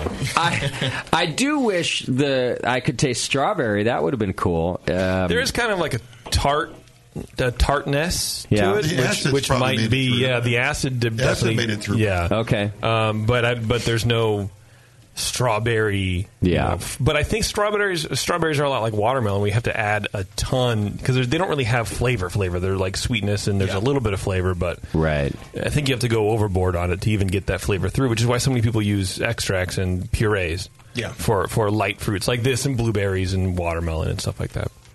So we're going to talk more about that when we come back because I'm curious. Because JP's right, I, I was surprised Whoa. to hear about this, since most brewers now are using extracts and uh, more so purees, if, they, Purees, if they yeah. Uh-huh. really care about the the flavor and the product. Um, but you're giving whole produce to brewers. So when we come back, uh, I think we'll get um, Free Will Brewing on the on the line with us, Yeah, who, who's yeah. who's done a beer with you, um, and then we'll talk more about what format they're they're using these. Uh, Man, I need to get out to freewheel, man. English style beers. Mm-hmm. It's my wheelhouse. It's your jam. It's your fr- okay. All right, we're going to take a quick break. Uh, when we come back, we'll get uh, Free Will Brewing Company on the line with us, and we'll talk more uh, about imperfect produce and beer. Hang in there; it's the session. We'll be right back. You're listening to the Brewcasters. Brewcasters. on the Brewing Network.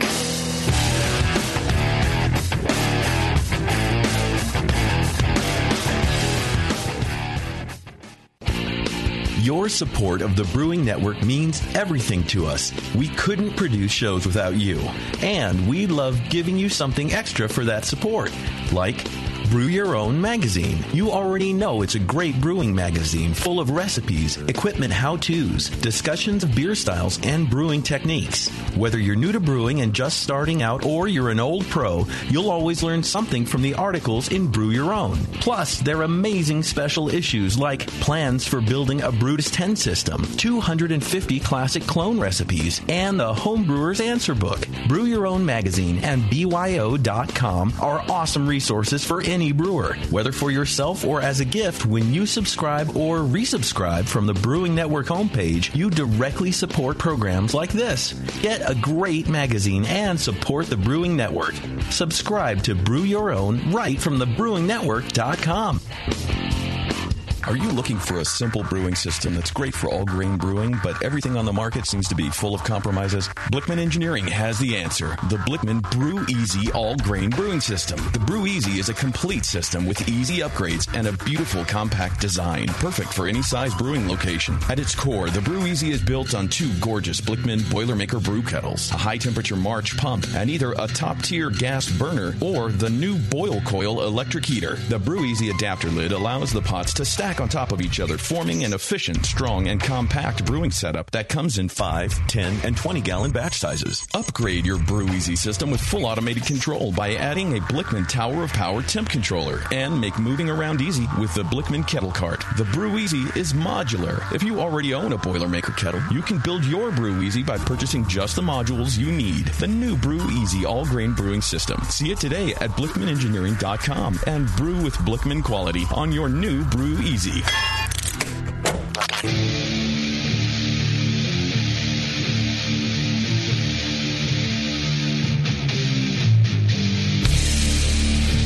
This is Corey King from Side Project Brewing, and you're listening to The Session on the Brewing Network.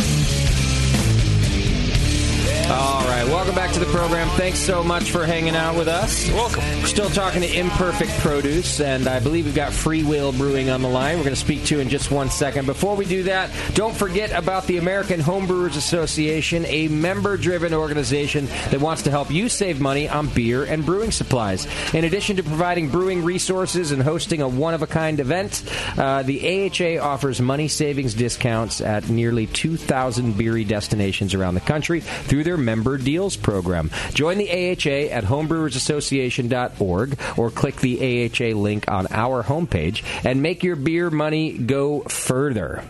All right, we've still got uh, Ryan Holmes from Imperfect Produce in the studio. Still here. And we also should have Orion Lakota from Free Will Brewing Company on the line. Orion, are you with us? Hey, everybody. How's it going? Uh, it's going real well. Thanks for taking the time to be on the show with us. Great, thanks for having me. I think we've uh, we're getting your beer poured in our studio right now, um, but we've oh, been excellent. Which one? Did you say no? Oh no, because you're not here. That's right. I forgot about oh, that. Oh yeah, sorry, I couldn't make it in person. No, that's okay. That was my mistake. It's that we have another peach beer do- too, don't we? Yes. Okay. Ah, so that's okay, what we're okay, gonna do. okay. So we're gonna talk about yours, but we're gonna drink somebody else's if that's all right with you. uh, Well, I'm sure that one is uh, also quite delicious. we hope so. I don't know. It doesn't look very promising. All right. So, Orion, tell us how you got involved with Imperfect Produce and, and what you've done with them. Uh, well, I believe uh, Ryan just, um, I believe maybe he came to the bar one day and introduced himself and uh, kind of explained uh, the program he was starting to build at Imperfect Produce. Uh, and I believe the first fruit we got from you guys was uh, some tangerines, and we did a, a really nice citrusy tangerine IPA with that. Um, uh, I think Ryan gave us maybe about like 80 or 100 pounds. Um, Wow. And it worked out really well. And so, uh, uh, yeah, we've just been working with him ever since. Uh, every time they have something, you know, to send our way, we'll try and do something with it. I, I, I'm making fun a little bit. I love the program, but it would be interesting to see Ryan show up and just introduce himself and be like, "So, by the way, in the trunk of my car, I got 80 pounds of fruit that we rejected. Are you interested?" Do you want this? You want these rejects? Uh, well, that's pretty much how it happened. Yeah, I think he actually did have it in front of the car. And I was like, well, all right. And uh, they were perfectly great tangerines. right. I don't even know what was wrong with them. Well, and that's the coolest thing about the program. I guess half the time we don't know what's wrong with this food. So to get to use it, in, Right, in the- exactly. in- I guess too small or too large or something, but they were delicious. And, uh, Right. yeah, perfect for making beer. So. So, what I'm curious about is, you know, we were talking just before our, our break here on the show that a lot of brewers are using purees now for their fruit um, because of the quality And, and the efficiency of that. But here, Ryan is showing up with whole fruit. So, what kinds of things are you guys doing, and, and how are you using it in beer? Um, so usually we'll use the fruit um, towards the end of the boil. Okay. Um, depending on what it is, we'll uh, either peel it or chop it, um, uh, and then we'll just kind of like squeeze it to kind of break up the pulp a little bit and get it a little more juicy. Um, and then add it, you know, right at the end of the boil, so make sure uh, everything is sterilized. Um, so Smart. we don't want to boil it too much because we don't want to, you know, boil away too much of the flavor. Okay. Um, but I found, you know, especially with the citrus, um, getting all of that like zest in there as well uh, also really improved the flavor. Um, and that's something you may not get as much uh, if you're just using like orange juice or or uh, some kind of um, uh, you know extract or yeah. syrup. Puree. So you would you'd take Puree, out the yeah. fruit, you'd crush the fruit, but then you also would zest the peels and put all that into the boil. Uh, no, actually, well, we wouldn't zest the peels. We just put the peels right in with uh, all the rest of the Okay. all the rest of the pulp from the from the oranges. Yeah, and with the peaches, uh, we just kind of chopped them in half and removed the uh, the pits. Um, Got it. uh, just because we didn't want that, you know, going into the beer. Okay. Um, and you- now I hear what you're saying about you don't want it in the boil for too long. D- Have you found like a, a sweet spot? Is it just at the whirlpool or, or even a little before that? A little bit before that, generally we'll put it in uh, about five minutes before the end of the boil. Okay. Uh, and then the temperature will drop, uh, so we'll let it get back up to a boil uh, and let it boil for a couple minutes, and then just uh, turn off the bur- burner, add our whirlpool hops if we're doing that, um, and go from there. Got it. So yeah, I love that that d- you just crush it and throw it in. You know. Yeah. have Yeah, you used any? It's pretty simple. I mean, it, it does processing. 100 pounds of fruit can take a couple people a couple hours. yeah. um, but it's not that much work. And actually, Ryan's come down to help out on Brew Day a couple times, which has been really fun too. What a sucker. Nice. So uh, Man. we'll, Yeah. yeah. we'll get some of our bartenders involved, and we have a good time crushing the fruit. Um, and uh, yeah, I don't know, it's it's fun. Do you guys promote that it's imperfect produce too when you put the beer on the on the? Oh menu yeah, there? absolutely, for Nice. sure. I was gonna say, uh, the yeah, background we'll rate stuff. we'll say that. We'll put it on um, uh, on our board at the tap room, um, and in any you know emails that go out to outside accounts about beer, we'll promote it that way. Put up some links on our social media. Okay. Uh, and people really love it. Um, they're like, wow, that's such a great use for the fruit. And uh, I think that's also something that you don't get with the, you know, the pre-made, um, the pulps and the stuff that you can, you know, Yeah, there's no buy that's story been there. just really processed. Yeah, there's no story there. So this is a really great story, really great use for the fruit. And uh, yeah, it is a bit more labor, but the fruit is free. So uh, yeah, it makes it totally worth it. Good starting point. Yeah. Free's a good number. And th- then you can afford the labor. It's Yeah, okay. Well, the brewers, I, yeah, the brewers I know that have used puree and, and fresh fruit, they love the fresh fruit so much better. Really? Totally different beer. Oh yeah. But now, d- don't you have to use a ton more um, of, of fresh fruit? Free, it's a ton. Yeah. It's two tons. No, I guess you're right. But has that been a limitation for you? You know, also, Go ahead, Orion. Oh, sorry. Uh, I was just I was gonna just gonna say um, I, I prefer fruit beers that don't have a ton of the fruit flavor. You know, I, I kind of just want to get uh, some aroma or just a little bit of flavor. Yeah, I'm I'm, with you not on trying to overwhelm the profile of the beer with the fruit. Um, so in that case, um, we do about uh, 260 gallons per batch, and depending on the fruit, but somewhere in the like 80 to 100 pound range seems to work really well. Okay, Mm-hmm. I'm with you on that. Uh, you know, give me the subtle fruit. Yeah. Yeah, you It's wanna a go to- beer first. Yeah, you want to go looking for that flavor, not have your right, in the face. exactly. Yeah. Excuse me. Although I'm still surprised, Tasty, to hear you say that most brewers you know uh, Yeah, they- would rather use the fresh well, they fruit. get more consistency with, with the puree, and it's Okay. frozen. It's, you can store it. the fruits obviously has got to be in season, you know. Yeah. But yeah, they've noticed it it's much right. real fruit. Right. I hope you got a lot of surplus fruit, man, because this show could get you some brewers calling you. yeah, yeah. I mean, why not? That'd be awesome. We got a bunch of locations. I mean, Right. you got produce all over the world. There's probably more beer than produce out there at this point. I think, you, I think you had them at free. That's what I'm saying. That's more what I'm thinking about.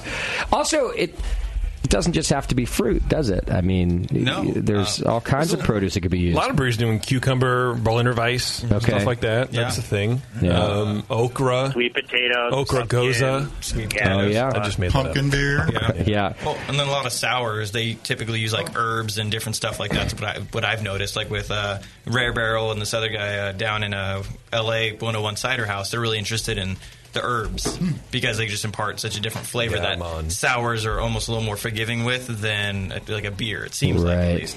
Like one of theirs had blue spirulina, which was awesome because it, it Yeah. poured out. It poured out like ocean blue, like Wow. Oh, the color of that bag over there. Really? It was awesome. It's like I've never seen a beer. I mean, your your, your beer color range is, is here. You know, you, you yeah, have it is not there. Some shade It's of not red. there. Yeah. What's the SRM value? yeah, of it? but it, it was it was awesome. Um, and you know, spirulina is one of the most nutrient dense foods out there. I don't know if that transferred through fermentation, but Oh, who I'm sure knows? it was very healthy. Oh yeah, it was great. I mean, I know there's a lot of brewers using uh, Ligma. I don't even, I don't know what that is either. What? Ligma. Ligma balls. it's a good. Got you. That was it. Got That you. was the whole thing. It's like the popular internet joke That right was now. so is? bad. Yeah, but anybody's teenage son's gonna laugh at that. Sorry, go ahead, please. I hate you. right. Um, okay. Sorry. Continue. What's the um, what's that awful smelly fruit? Um, Bofa. No. yes, durian. Durian. Thank you. Dur- you ever Durian, get durian yeah, come durian. through there? I don't think I've ever even heard of that. It's, durian is the king of fruits. It's It like is. a big thing. It's Oh. that, but big, the big pod with spikes on it. Yeah, I did- yeah, and it can the- either taste like rose petals and tapioca or garlic and onion, And foot. Interesting. like bofa. I Yeah. think the most interesting thing we've gotten in there, which okay, I, maybe it's because I'm younger and I don't know what strawberry rhubarb pie is. Right. We got rhubarb in there. I was like, why do we have these sticks? Like, eh, 'cause Oh, Rhubarb's they're- crazy, dude. Yeah. And it's like eh, you look at this and you like almost expect celery, but it's like sweet, Right. And, And no, it tart. was great. Which I actually ended up giving uh, about 200 pounds of that to uh, Ale Industries, and they're making I. Don't quote me on this, but I think it's strawberry rhubarb sour. Mm-hmm. Nice. But they're at least using strawberries for sour and maybe the rhubarb for something else. But Okay. they got some stuff coming along. That's generally why you have strawberry rhubarb pies Yeah. Hmm. because the, the strawberries will offset that weird Probably the ta- bitter- t- t- bitterness or- tart sourness of Okay. the of the rhubarb. Yeah. Yeah. Okay. JP's a rhubarb expert. rhubarb's crazy, dude. It's good. I like it. It just it needs another name now because, like you said, it's just like a different generation. Let's I call feel it- like if we rebranded rhubarb, it would be everywhere. You- you- Call it bofa. okay. um, yeah, and, and there was also I don't want to forget about the uh, the uh, mango kolsch that you guys made, Orion, which was Oh, yeah. incredible because I'm Oh I'm- yeah, that came out great as well. Oh, now it's we're great. talking. That one we did a little bit differently. Yeah. Um, I thought that um boiling the mango might kind of destroy too much of the flavor, uh, and we actually ended up peeling all of that and putting the uh, mango pulp into the fermenter. to Oh, form yeah. the Kolsch. Um, so yeah, always with that, there's a there's a risk that you might get some you know wild bacteria or yeast in there. But uh, with peeling it, I feel like we probably got most of that off, and, And uh, it was a it was risk great. taken. Yeah, It just a turned out really great. Mm-hmm. subtle, nice mango flavor. Still definitely a Kolsch. Um, uh, it was quite tasty and refreshing. Yeah. Yeah. And did it, if it's in the fermenter, does it also add uh, fermentable sugar then? I guess it would in the boil too. It doesn't matter. Either way, you're adding fermentable sugar. Yeah, either way, you definitely get some fermentable sugar. Um, uh, I feel like in the grand scheme of things, it didn't add that much. I I, uh, I measured the uh, gravity before we added the uh, mango, and then after, and it raised it about um, uh, let's see, we like point oh oh five.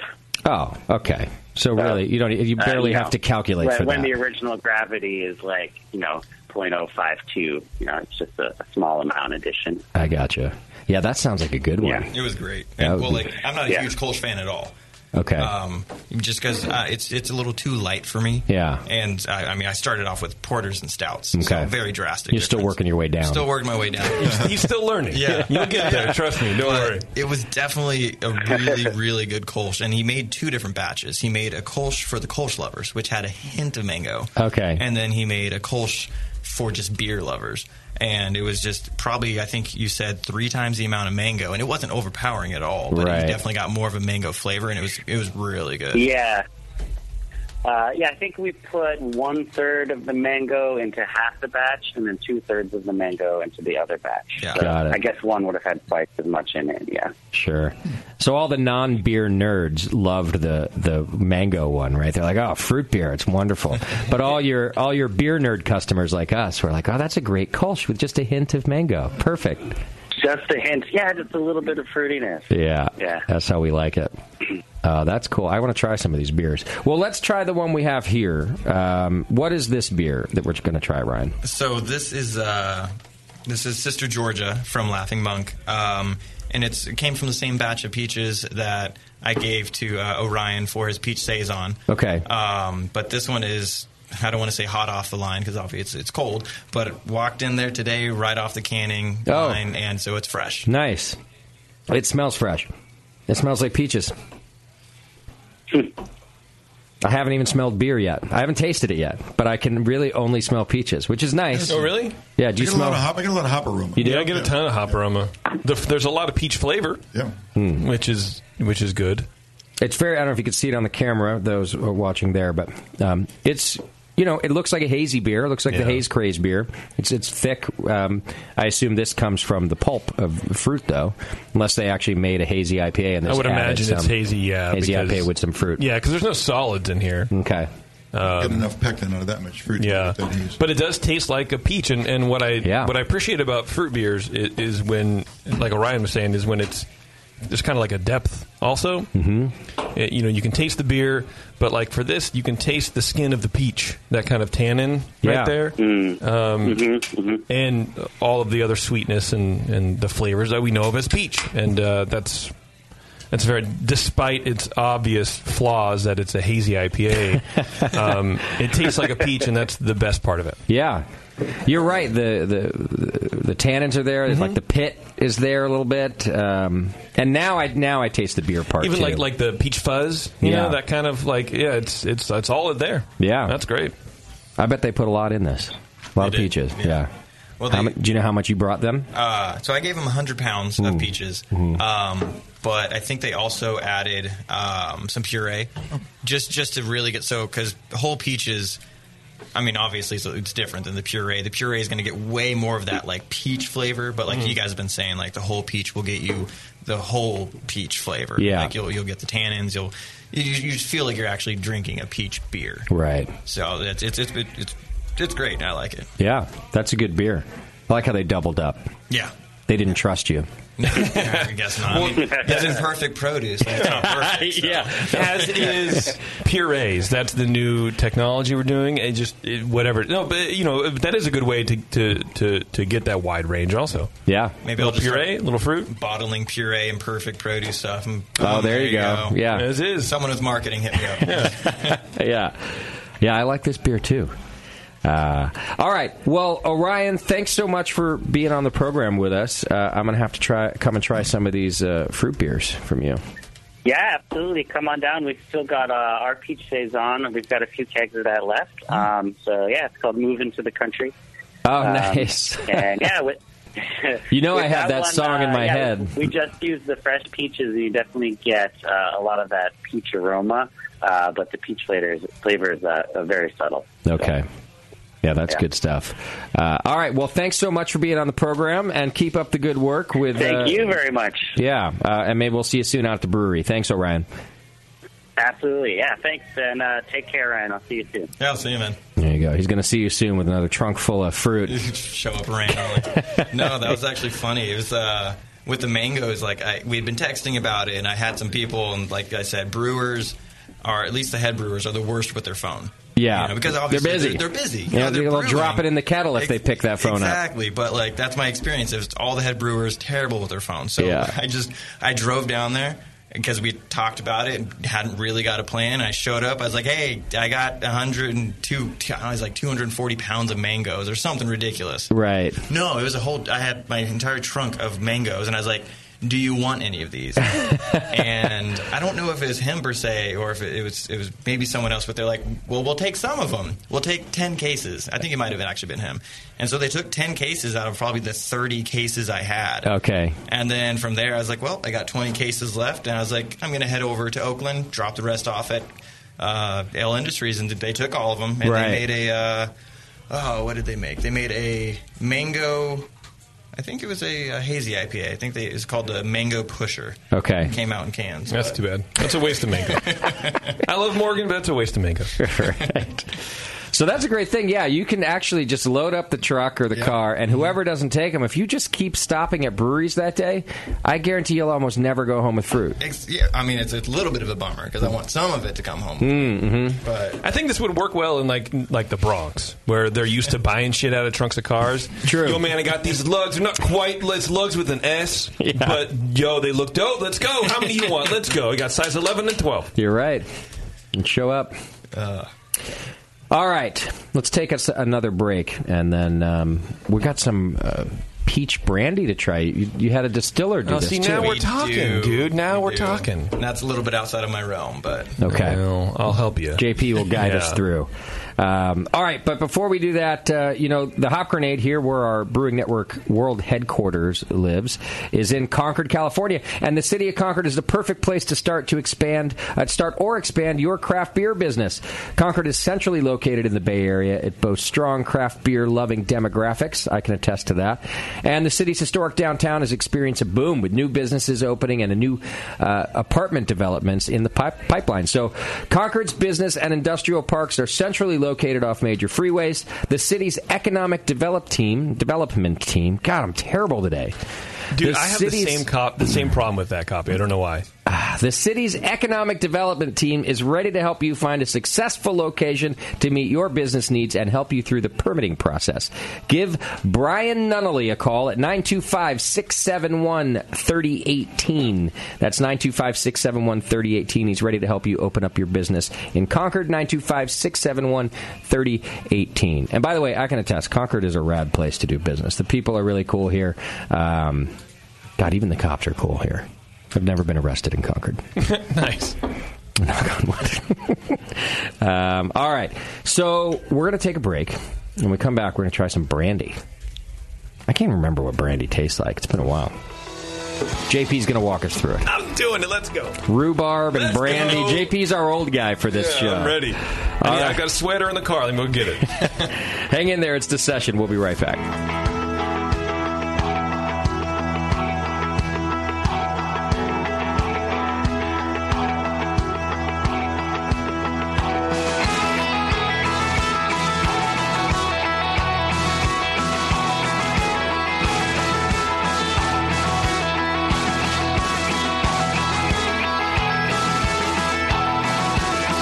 You're listening to the Brewcasters. Brewcasters on the Brewing Network.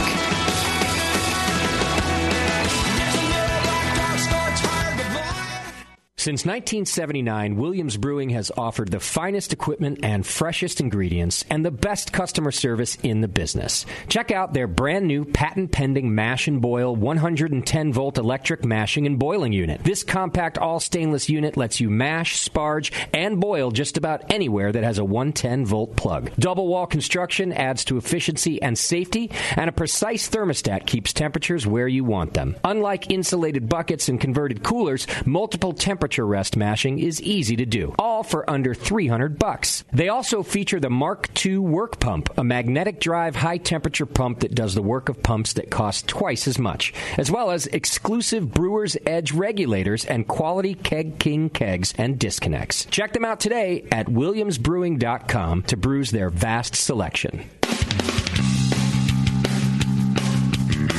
Hey, my brewing brothers and sisters. This is Jamel Zanishev, and I want to tell you about Heretic Evil Twin.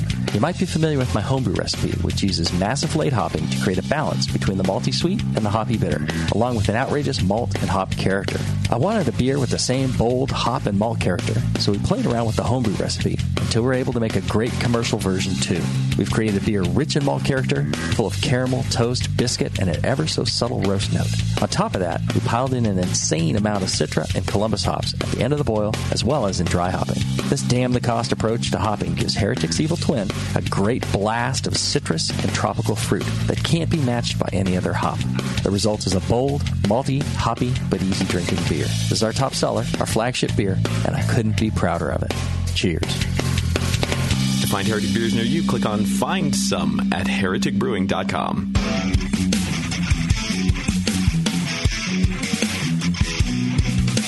Hey, this is Julian Trego from Beechwood Brewing, and you are listening to The Session on the Brewing Network. All right, welcome back to the program. Thank you. You're welcome.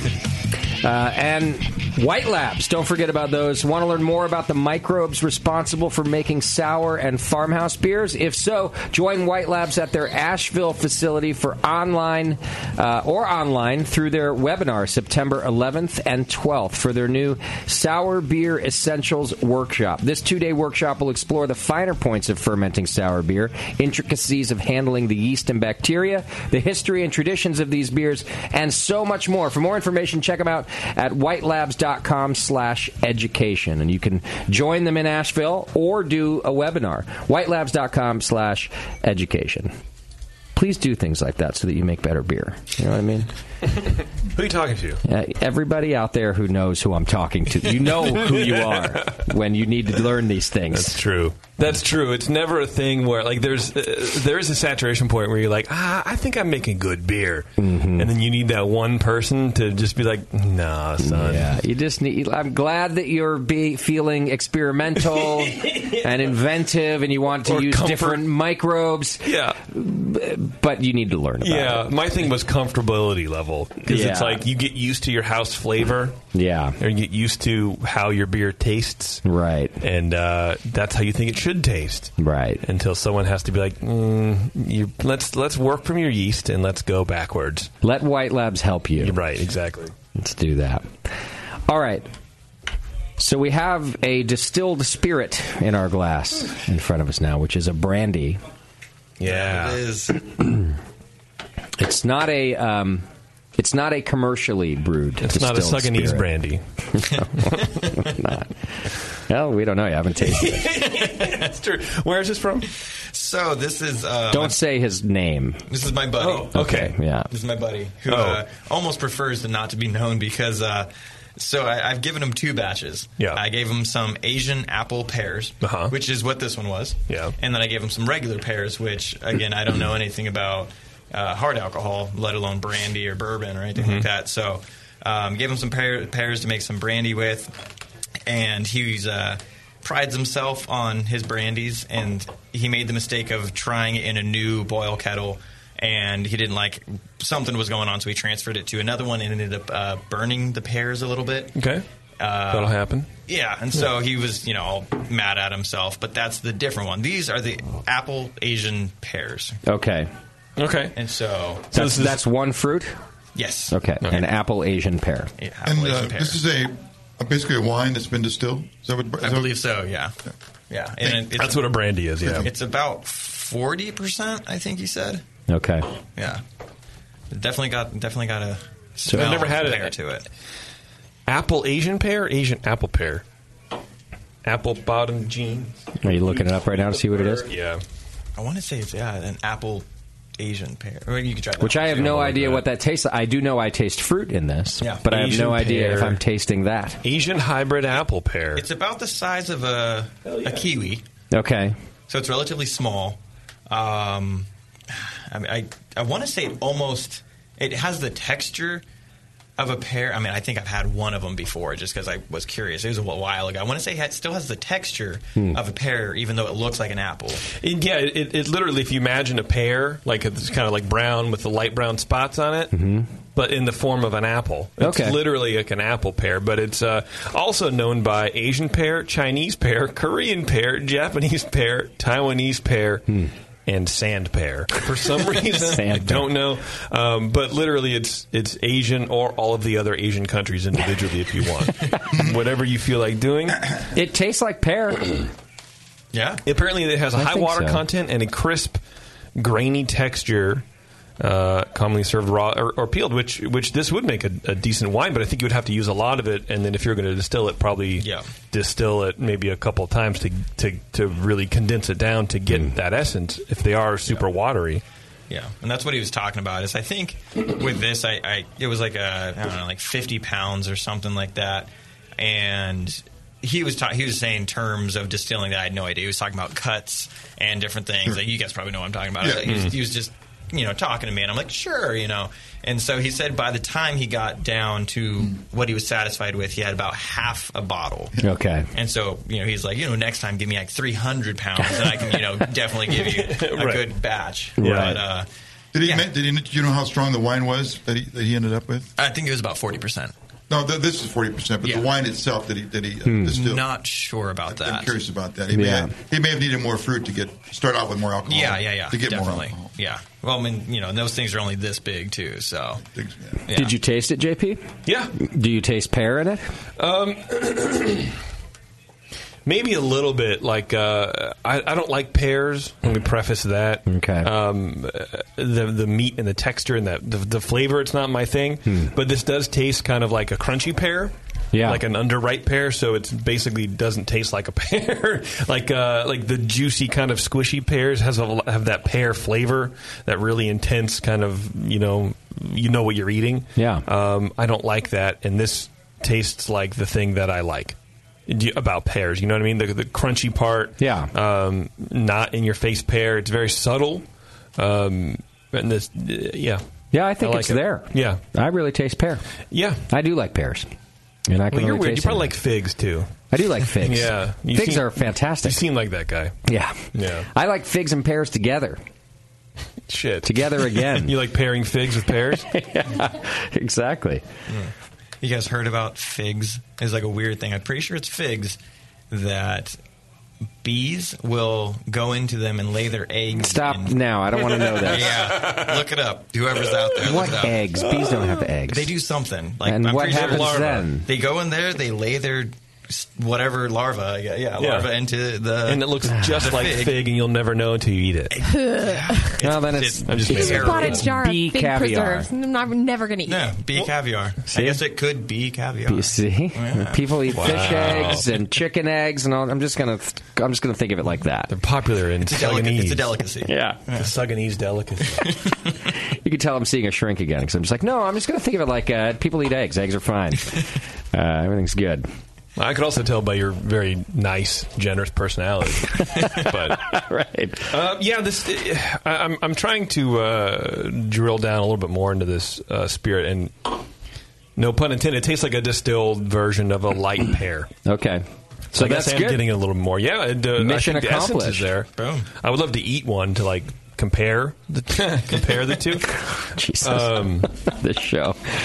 but I don't know. Uh, yeah, it tastes good. Yeah, I like it's, it. It's really clean. It's got a, it's a nice uh, nice dis- distillation. Tell, Yeah. tell that guy. Yeah, oh yeah, the cuts are good, but I, I I I don't know if this is the right like fruit to put all the work into, which it sounds like your friend is already kind of telling you. Yeah, He's like, this is a lot of work for, and the payout. I mean, I can't taste the burnt, or maybe maybe a little bit caramelization, but not a whole lot. Um, but uh, it, it, it's it's very uh, very light, and I could see very dangerous. Well, so the the burnt one was the other pair, was the actual pear pear. Oh, okay, got it. yeah, got it, this got it, one got it. I think for him it was just uh, the idea of something new. You know, it's Hmm. like I've never heard of an Asian apple pear, so I'll give Yeah. it a shot. And then he did it, and he's like, "That was horrible." Yeah. I spent you know five hours cutting these Right. tiny little things, and I get half a bottle. Never gonna you get know? that five hours back. Exactly. Right. Yeah. Well, if you drink the bottle all at once, he'll have one good night. so. Yeah, I'll have five hours worth of hangover. We're having a good time here. Yeah. Tell him about Yeah, yeah. Oh, I will. it. Good job. Yeah. Yeah, he'll be stoked. And then I don't think this affects the flavor of this one, but JP, wouldn't a, doesn't a brandy usually have color to it? Like, would it have been in a barrel to add color, or are they Um, are they clear like this? They're clear. Brandies are clear. Yeah. Why do I always remember them being like a yellow brandy? Oh, Okay, or something. who knows? Yeah. So it ha- I'm not completely re- No, no. an idiot. Uh, I- it I- happens, but think so. often they're clear like this. Yeah, they can be just like whiskeys. Whiskeys can be clear too. Yeah, yeah Maybe they just come in a brown bottle because I thought the same thing. It could be that. No, I think you both. I'm I uh, kind think of with you, she's Justin. I, stupid. I, my, She's my stupid. image of brandy is it's, it's colored in a I glass. hate you. It's brandy's colored, different. right? Brandy's different. It's got some sort of color liquid in it. Yeah. Yeah. Yeah. But okay, I didn't know that. I mean, anything's. a wa- I mean, it's it's it's. I mean, you could- I don't know uh, much about brandy, but I think I think it's one of those spirits where it, it, it's still a brandy in this glass, and you can oak age it if you want to. It doesn't it doesn't it doesn't need to be aged in a barrel, where like a bourbon needs to be in new American oak to be called a bourbon, kind of a thing. Well, if I Google image brandy, virtually uh, yeah, there's a couple of brandies, and then there everything is colored. Not every there's a, a few a, a, a couple of exceptions. Well, look, this is 2018. That's where we are societally. So you shouldn't you should really accept it more than half of this, yeah, okay.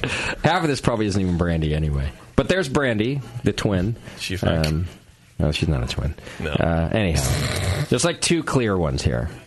All right. Well, I was just Yeah. curious. Yeah, yeah. No, it happens all the time. Your curiosity. Uh, that's true. All right. Um, hey, Great Fermentations. They've got the largest catalog of Blickman products on the web, and their staff is some of the best trained in the business using Blickman products. Um, check them out at greatfermentations.com. They offer top notch customer service and same day shipping on many items. Be sure to like them on Facebook. That's GR8 Fermentation, Instagram, and Twitter. Uh, Great Fermentations. Go to greatfermentations.com. They're good people over there.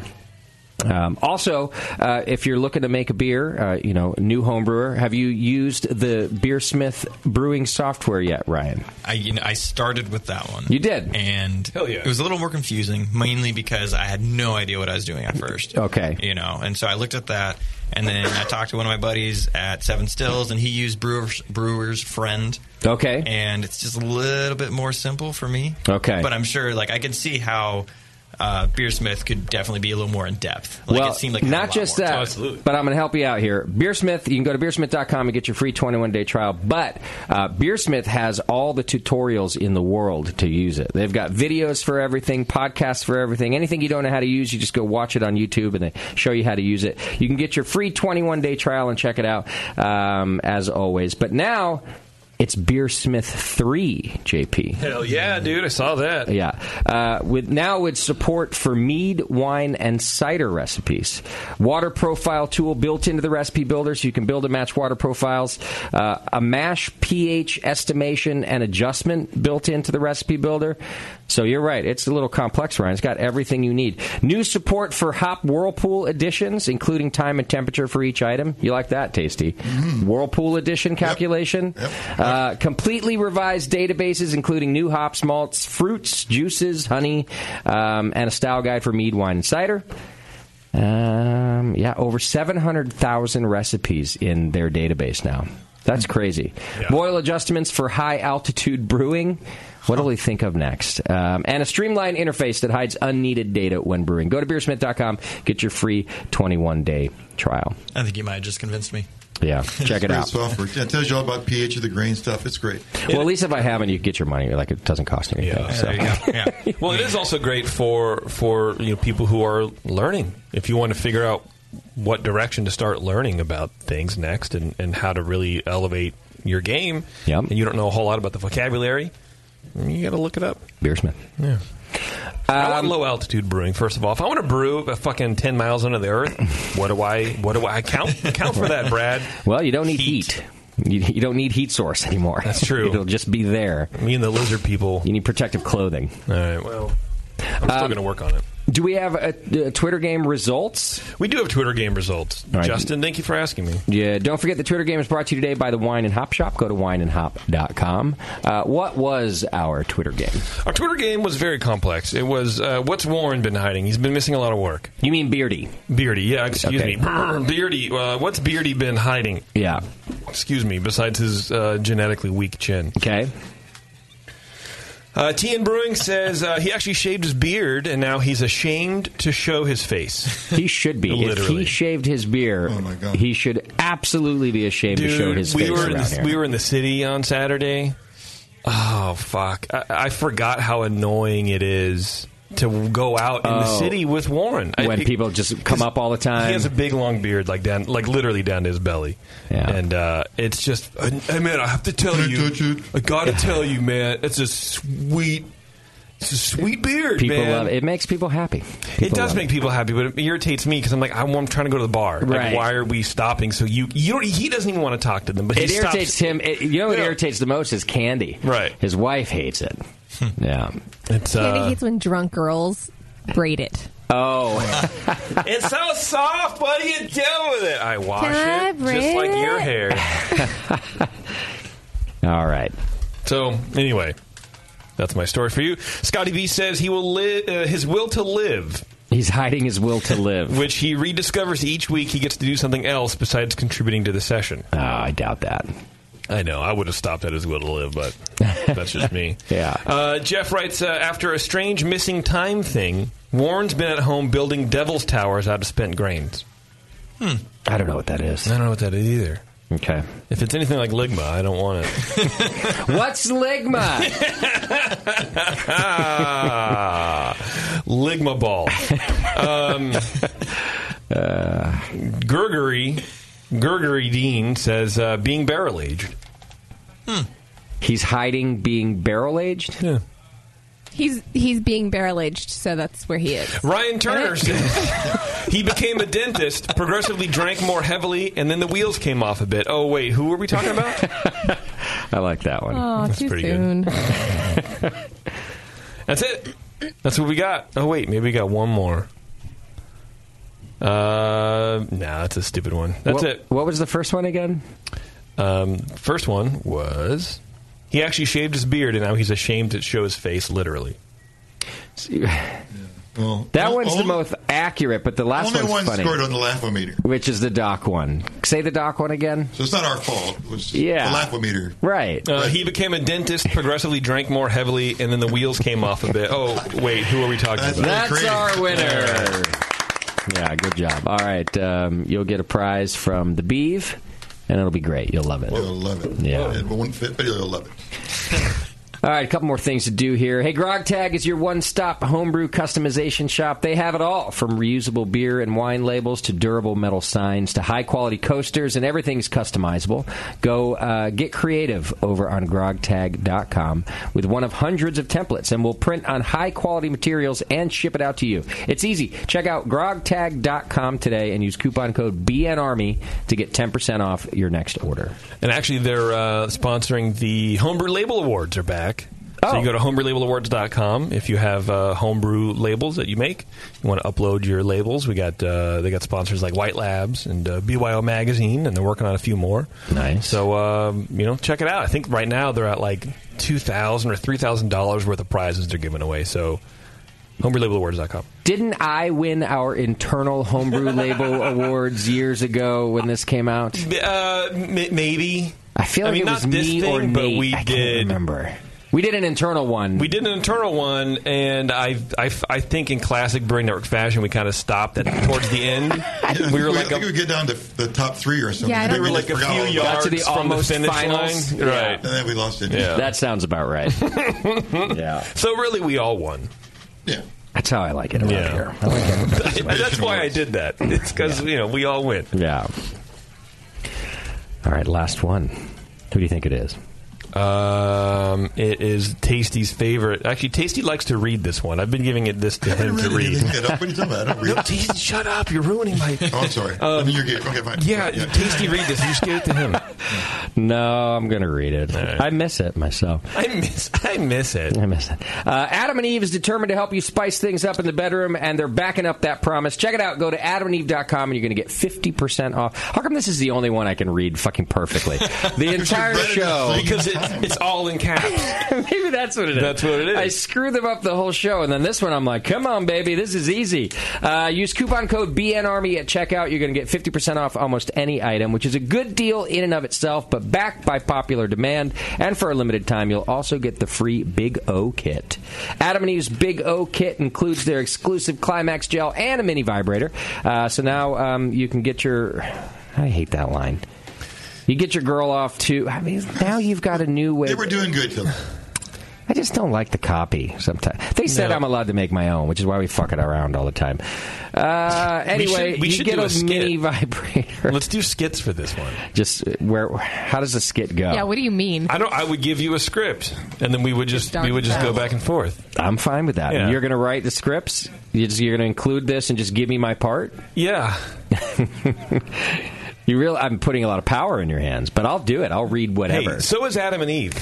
Okay, let's be honest. This is a good start. You're Thank good at you. this already. Thanks, man. Uh, you'll also get uh, the entire order sent to you for free. So take advantage of this limited time offer. A new adult toy, naughty movie, or almost anything else. Uh, when you choose that item at 50% off, you get free shipping plus the Big O kit with all the things I said and didn't say. Um, and you'll f- you won't find this deal anywhere else. I'm sure of it. Uh, use offer code BNARMY. That's B N A R M Y at adamandeve.com. You guys must be using these coupon codes because they haven't canceled us yet. I love it. I feel like if they ever keep it up out there. if they ever like subscribe to those services or websites that comb through your credit card, let's say, and figure out what subscriptions you have that you don't use or you want to cancel, right?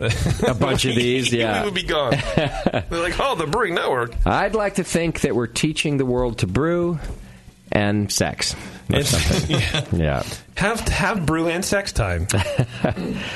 I think I got through everything. Sorry they were all at the end there, folks. I messed up a little bit. when are we going to have? We should we should have a sex show. I mean, Um, why not? What? Yeah, sure. You mean like one episode or like no, a, like a, show, like a podcast. podcast? I mean, it's the same thing. I'm not taking part in that. Jamil has been asking me to let him do this show for years. I am 100% Where not he, taking he part in wanted that. to do a sex advice show. Um, Love strong. Love strong. Yeah. which I, which on, on one hand I always thought w- Jamil surprises me. Uh, One hand I always thought it'd be funny, but on the other I'm with Bevo. Like no, yes, JP. I feel like if you want to let him do that, you should talk to Liz first and make sure that his advice is actually beneficial. So sound. But that's the thing about Jamil. He doesn't actually have to know what he's talking about to to either know what he's talking about or sound like he knows what he's talking about. Here's the thing: take her down to Bofa Town. um, well, I will say on the uh, JP and Sully mixtape show one time, we were responsible for bringing another child into the world. So really, if we are going to do a sex show, A child was conceived during the program. No, because of the program. So some dude called up and was like, "Hey, my ex-wife is coming over, and I think she wants to hook up, and I don't know if I should do that. Should I do that?" And we said, "Fuck yeah." I mean, you know, Oh, we- we said it in better terms, and they Well, ended up- well-thought-out advice to be Yeah, the case. yeah, right. They ended up getting back together, and they had a kid, and now they're now they're married. They have a kid. Oh, well, and, uh, that's good. I everything's didn't think it cool. was going to go like that. Yeah. I thought you were going to say eh, his ex-wife. They got pregnant, had a kid. Her boyfriend's still not together. Yeah. right. No, it ended up being a good a good story. So okay, You know, I, I just can't Well, help that's this a- one. But if you guys are going to do a sex show, you have to call it hard, in parentheses, in, and then cider. right. That's Just- not bad. Hard you know, insider. There you go. or him. I mean, whatever. That's true. Yeah, hard inside him.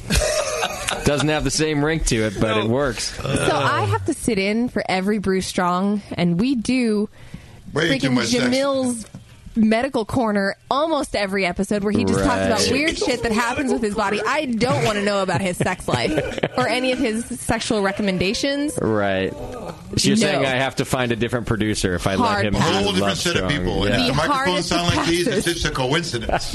yeah. Whole different brand. Yeah. Today And on I love that man. But Jamil's no. medical corner. Tapeworms. Oh yeah. Jamil is uh, crazy. He is crazy. Uh, all right. Thank you to Ryan Holmes from Imperfect Produce for being on the program Yeah, with us today. thanks. I Yeah, appreciate it. It's, it's been fun. Hopefully, I've uh, haven't embarrassed my company too much. Ah, if, Yeah. I'm sure you haven't. Uh, we probably did. We have. Um, but No, thank you for sorry. being here, and um, uh, I love the program. Hope to get to taste more beers uh, from people with your imperfect produce in it, man. That's cool. Yeah, I'm sorry to I'll have to start sending them your guys' way too. Yeah, You yeah. guys can critique it online. Feel free. We'll taste some beer. Absolutely. Um, okay. Next week on the program, we've got Armistice Brewing Company from Richmond, California. Is that Richmond's first brewery, Bevo? Yeah. I believe so. Okay. That's cool. Yeah. I think Faction was looking in Oh, There's Richmond several. for a There's little several. They while. weren't the first. There's several. They just had their one year anniversary. Oh. There's several that have been there for There's a bunch there now. Oh yeah, you had to get over there. Ah, I had no Really? idea. Check out the In Richmond, Richmond? Brewers Guild or something. Really? Yeah, there's quite a few. There's, they Oh. said the first year anniversary armistice. Did you just make that up? The Richmond Brewers Guild? No, yeah, well, I'm just whatever. Yeah. They probably got a it's tour. something. He's riffing. They should it's, have one. It's something. There's like four or five over there. Huh. Yeah. The more you. Benoit Casper, you ever heard of them? They're great. Benoit Cal- I thought that was a dude or something that you can buy at Adam and Eve. It's this guy named Benoit, guy, the guy named Casper. Oh, shit. I don't know the first names. Are. Who's been doing your closing uh, and and your Twitter game? If Beardy Nobody. hasn't been showing up. No, Beardy doesn't even do my closing because he talks too slow. Oh right, you do the close. Nobody You don't does. do the one. Nobody does the closing. But he does your Twitter game. He does. Uh, he does sometimes. Okay, so But you've yeah. just been doing it all your. You've been you've been a two man show here, the JP and Tasty show. Yeah, Yeah, we did how many- three of those. I think three of them. Yeah. Oh man, I'm sorry, guys. it's- I, mean, I, I wasn't here. It's fine. You weren't here either. No, I No, was she here. was here. Oh. but she Way, wasn't. way above my pay Apparently, I grade. don't count. yeah, I mean you don't really. Right. Well, they couldn't run it, but you don't count on the air. I'm not helping, am I? You're doing great. That's what you're What doing. What do you play for? I think I've asked you this before, but what do you? What's your closing theme when you're hosting? JP's an asshole. Oh, good. Still, yeah. I like that. That's a good song. It's a great song. it- Yeah. And, uh, It'll last forever. So basically, I just I'll, I'll play that and I'll look at the calendar and see what other shows we got coming on and um, Okay. Wrong with that? that's Do about a it. good old fashioned close. Yeah. Okay. A hard close. But uh, a couple times Warren hasn't let me know that he's coming. uh, He's not going to be here, so it's Oh. hard to like plan for it. And uh, Right. yeah, That's weird. They always let me know. Everyone lets me know. well, he it was a weird thing. It was a one time thing. I'm sure. But uh, I'm fucking with you anyway. Uh, he did let me know today too, though. He Yeah. texted me. He said, "I already Good. told JP." That's right. But I'm letting. He's on jury duty or something. ju- he Well- must be. It's. I think it's the Manafort trial. I don't know if you've heard of it. in Santa Cruz, yeah, he's in Santa Cruz. because the dummy didn't register to vote up he- here, and so now he has to go all the way to Santa Cruz all the time, and, like plan for a bunch of shit. It's like, Wow. dude, whatever, way to go. Also, over here, you're less likely to get called or, or to get chosen.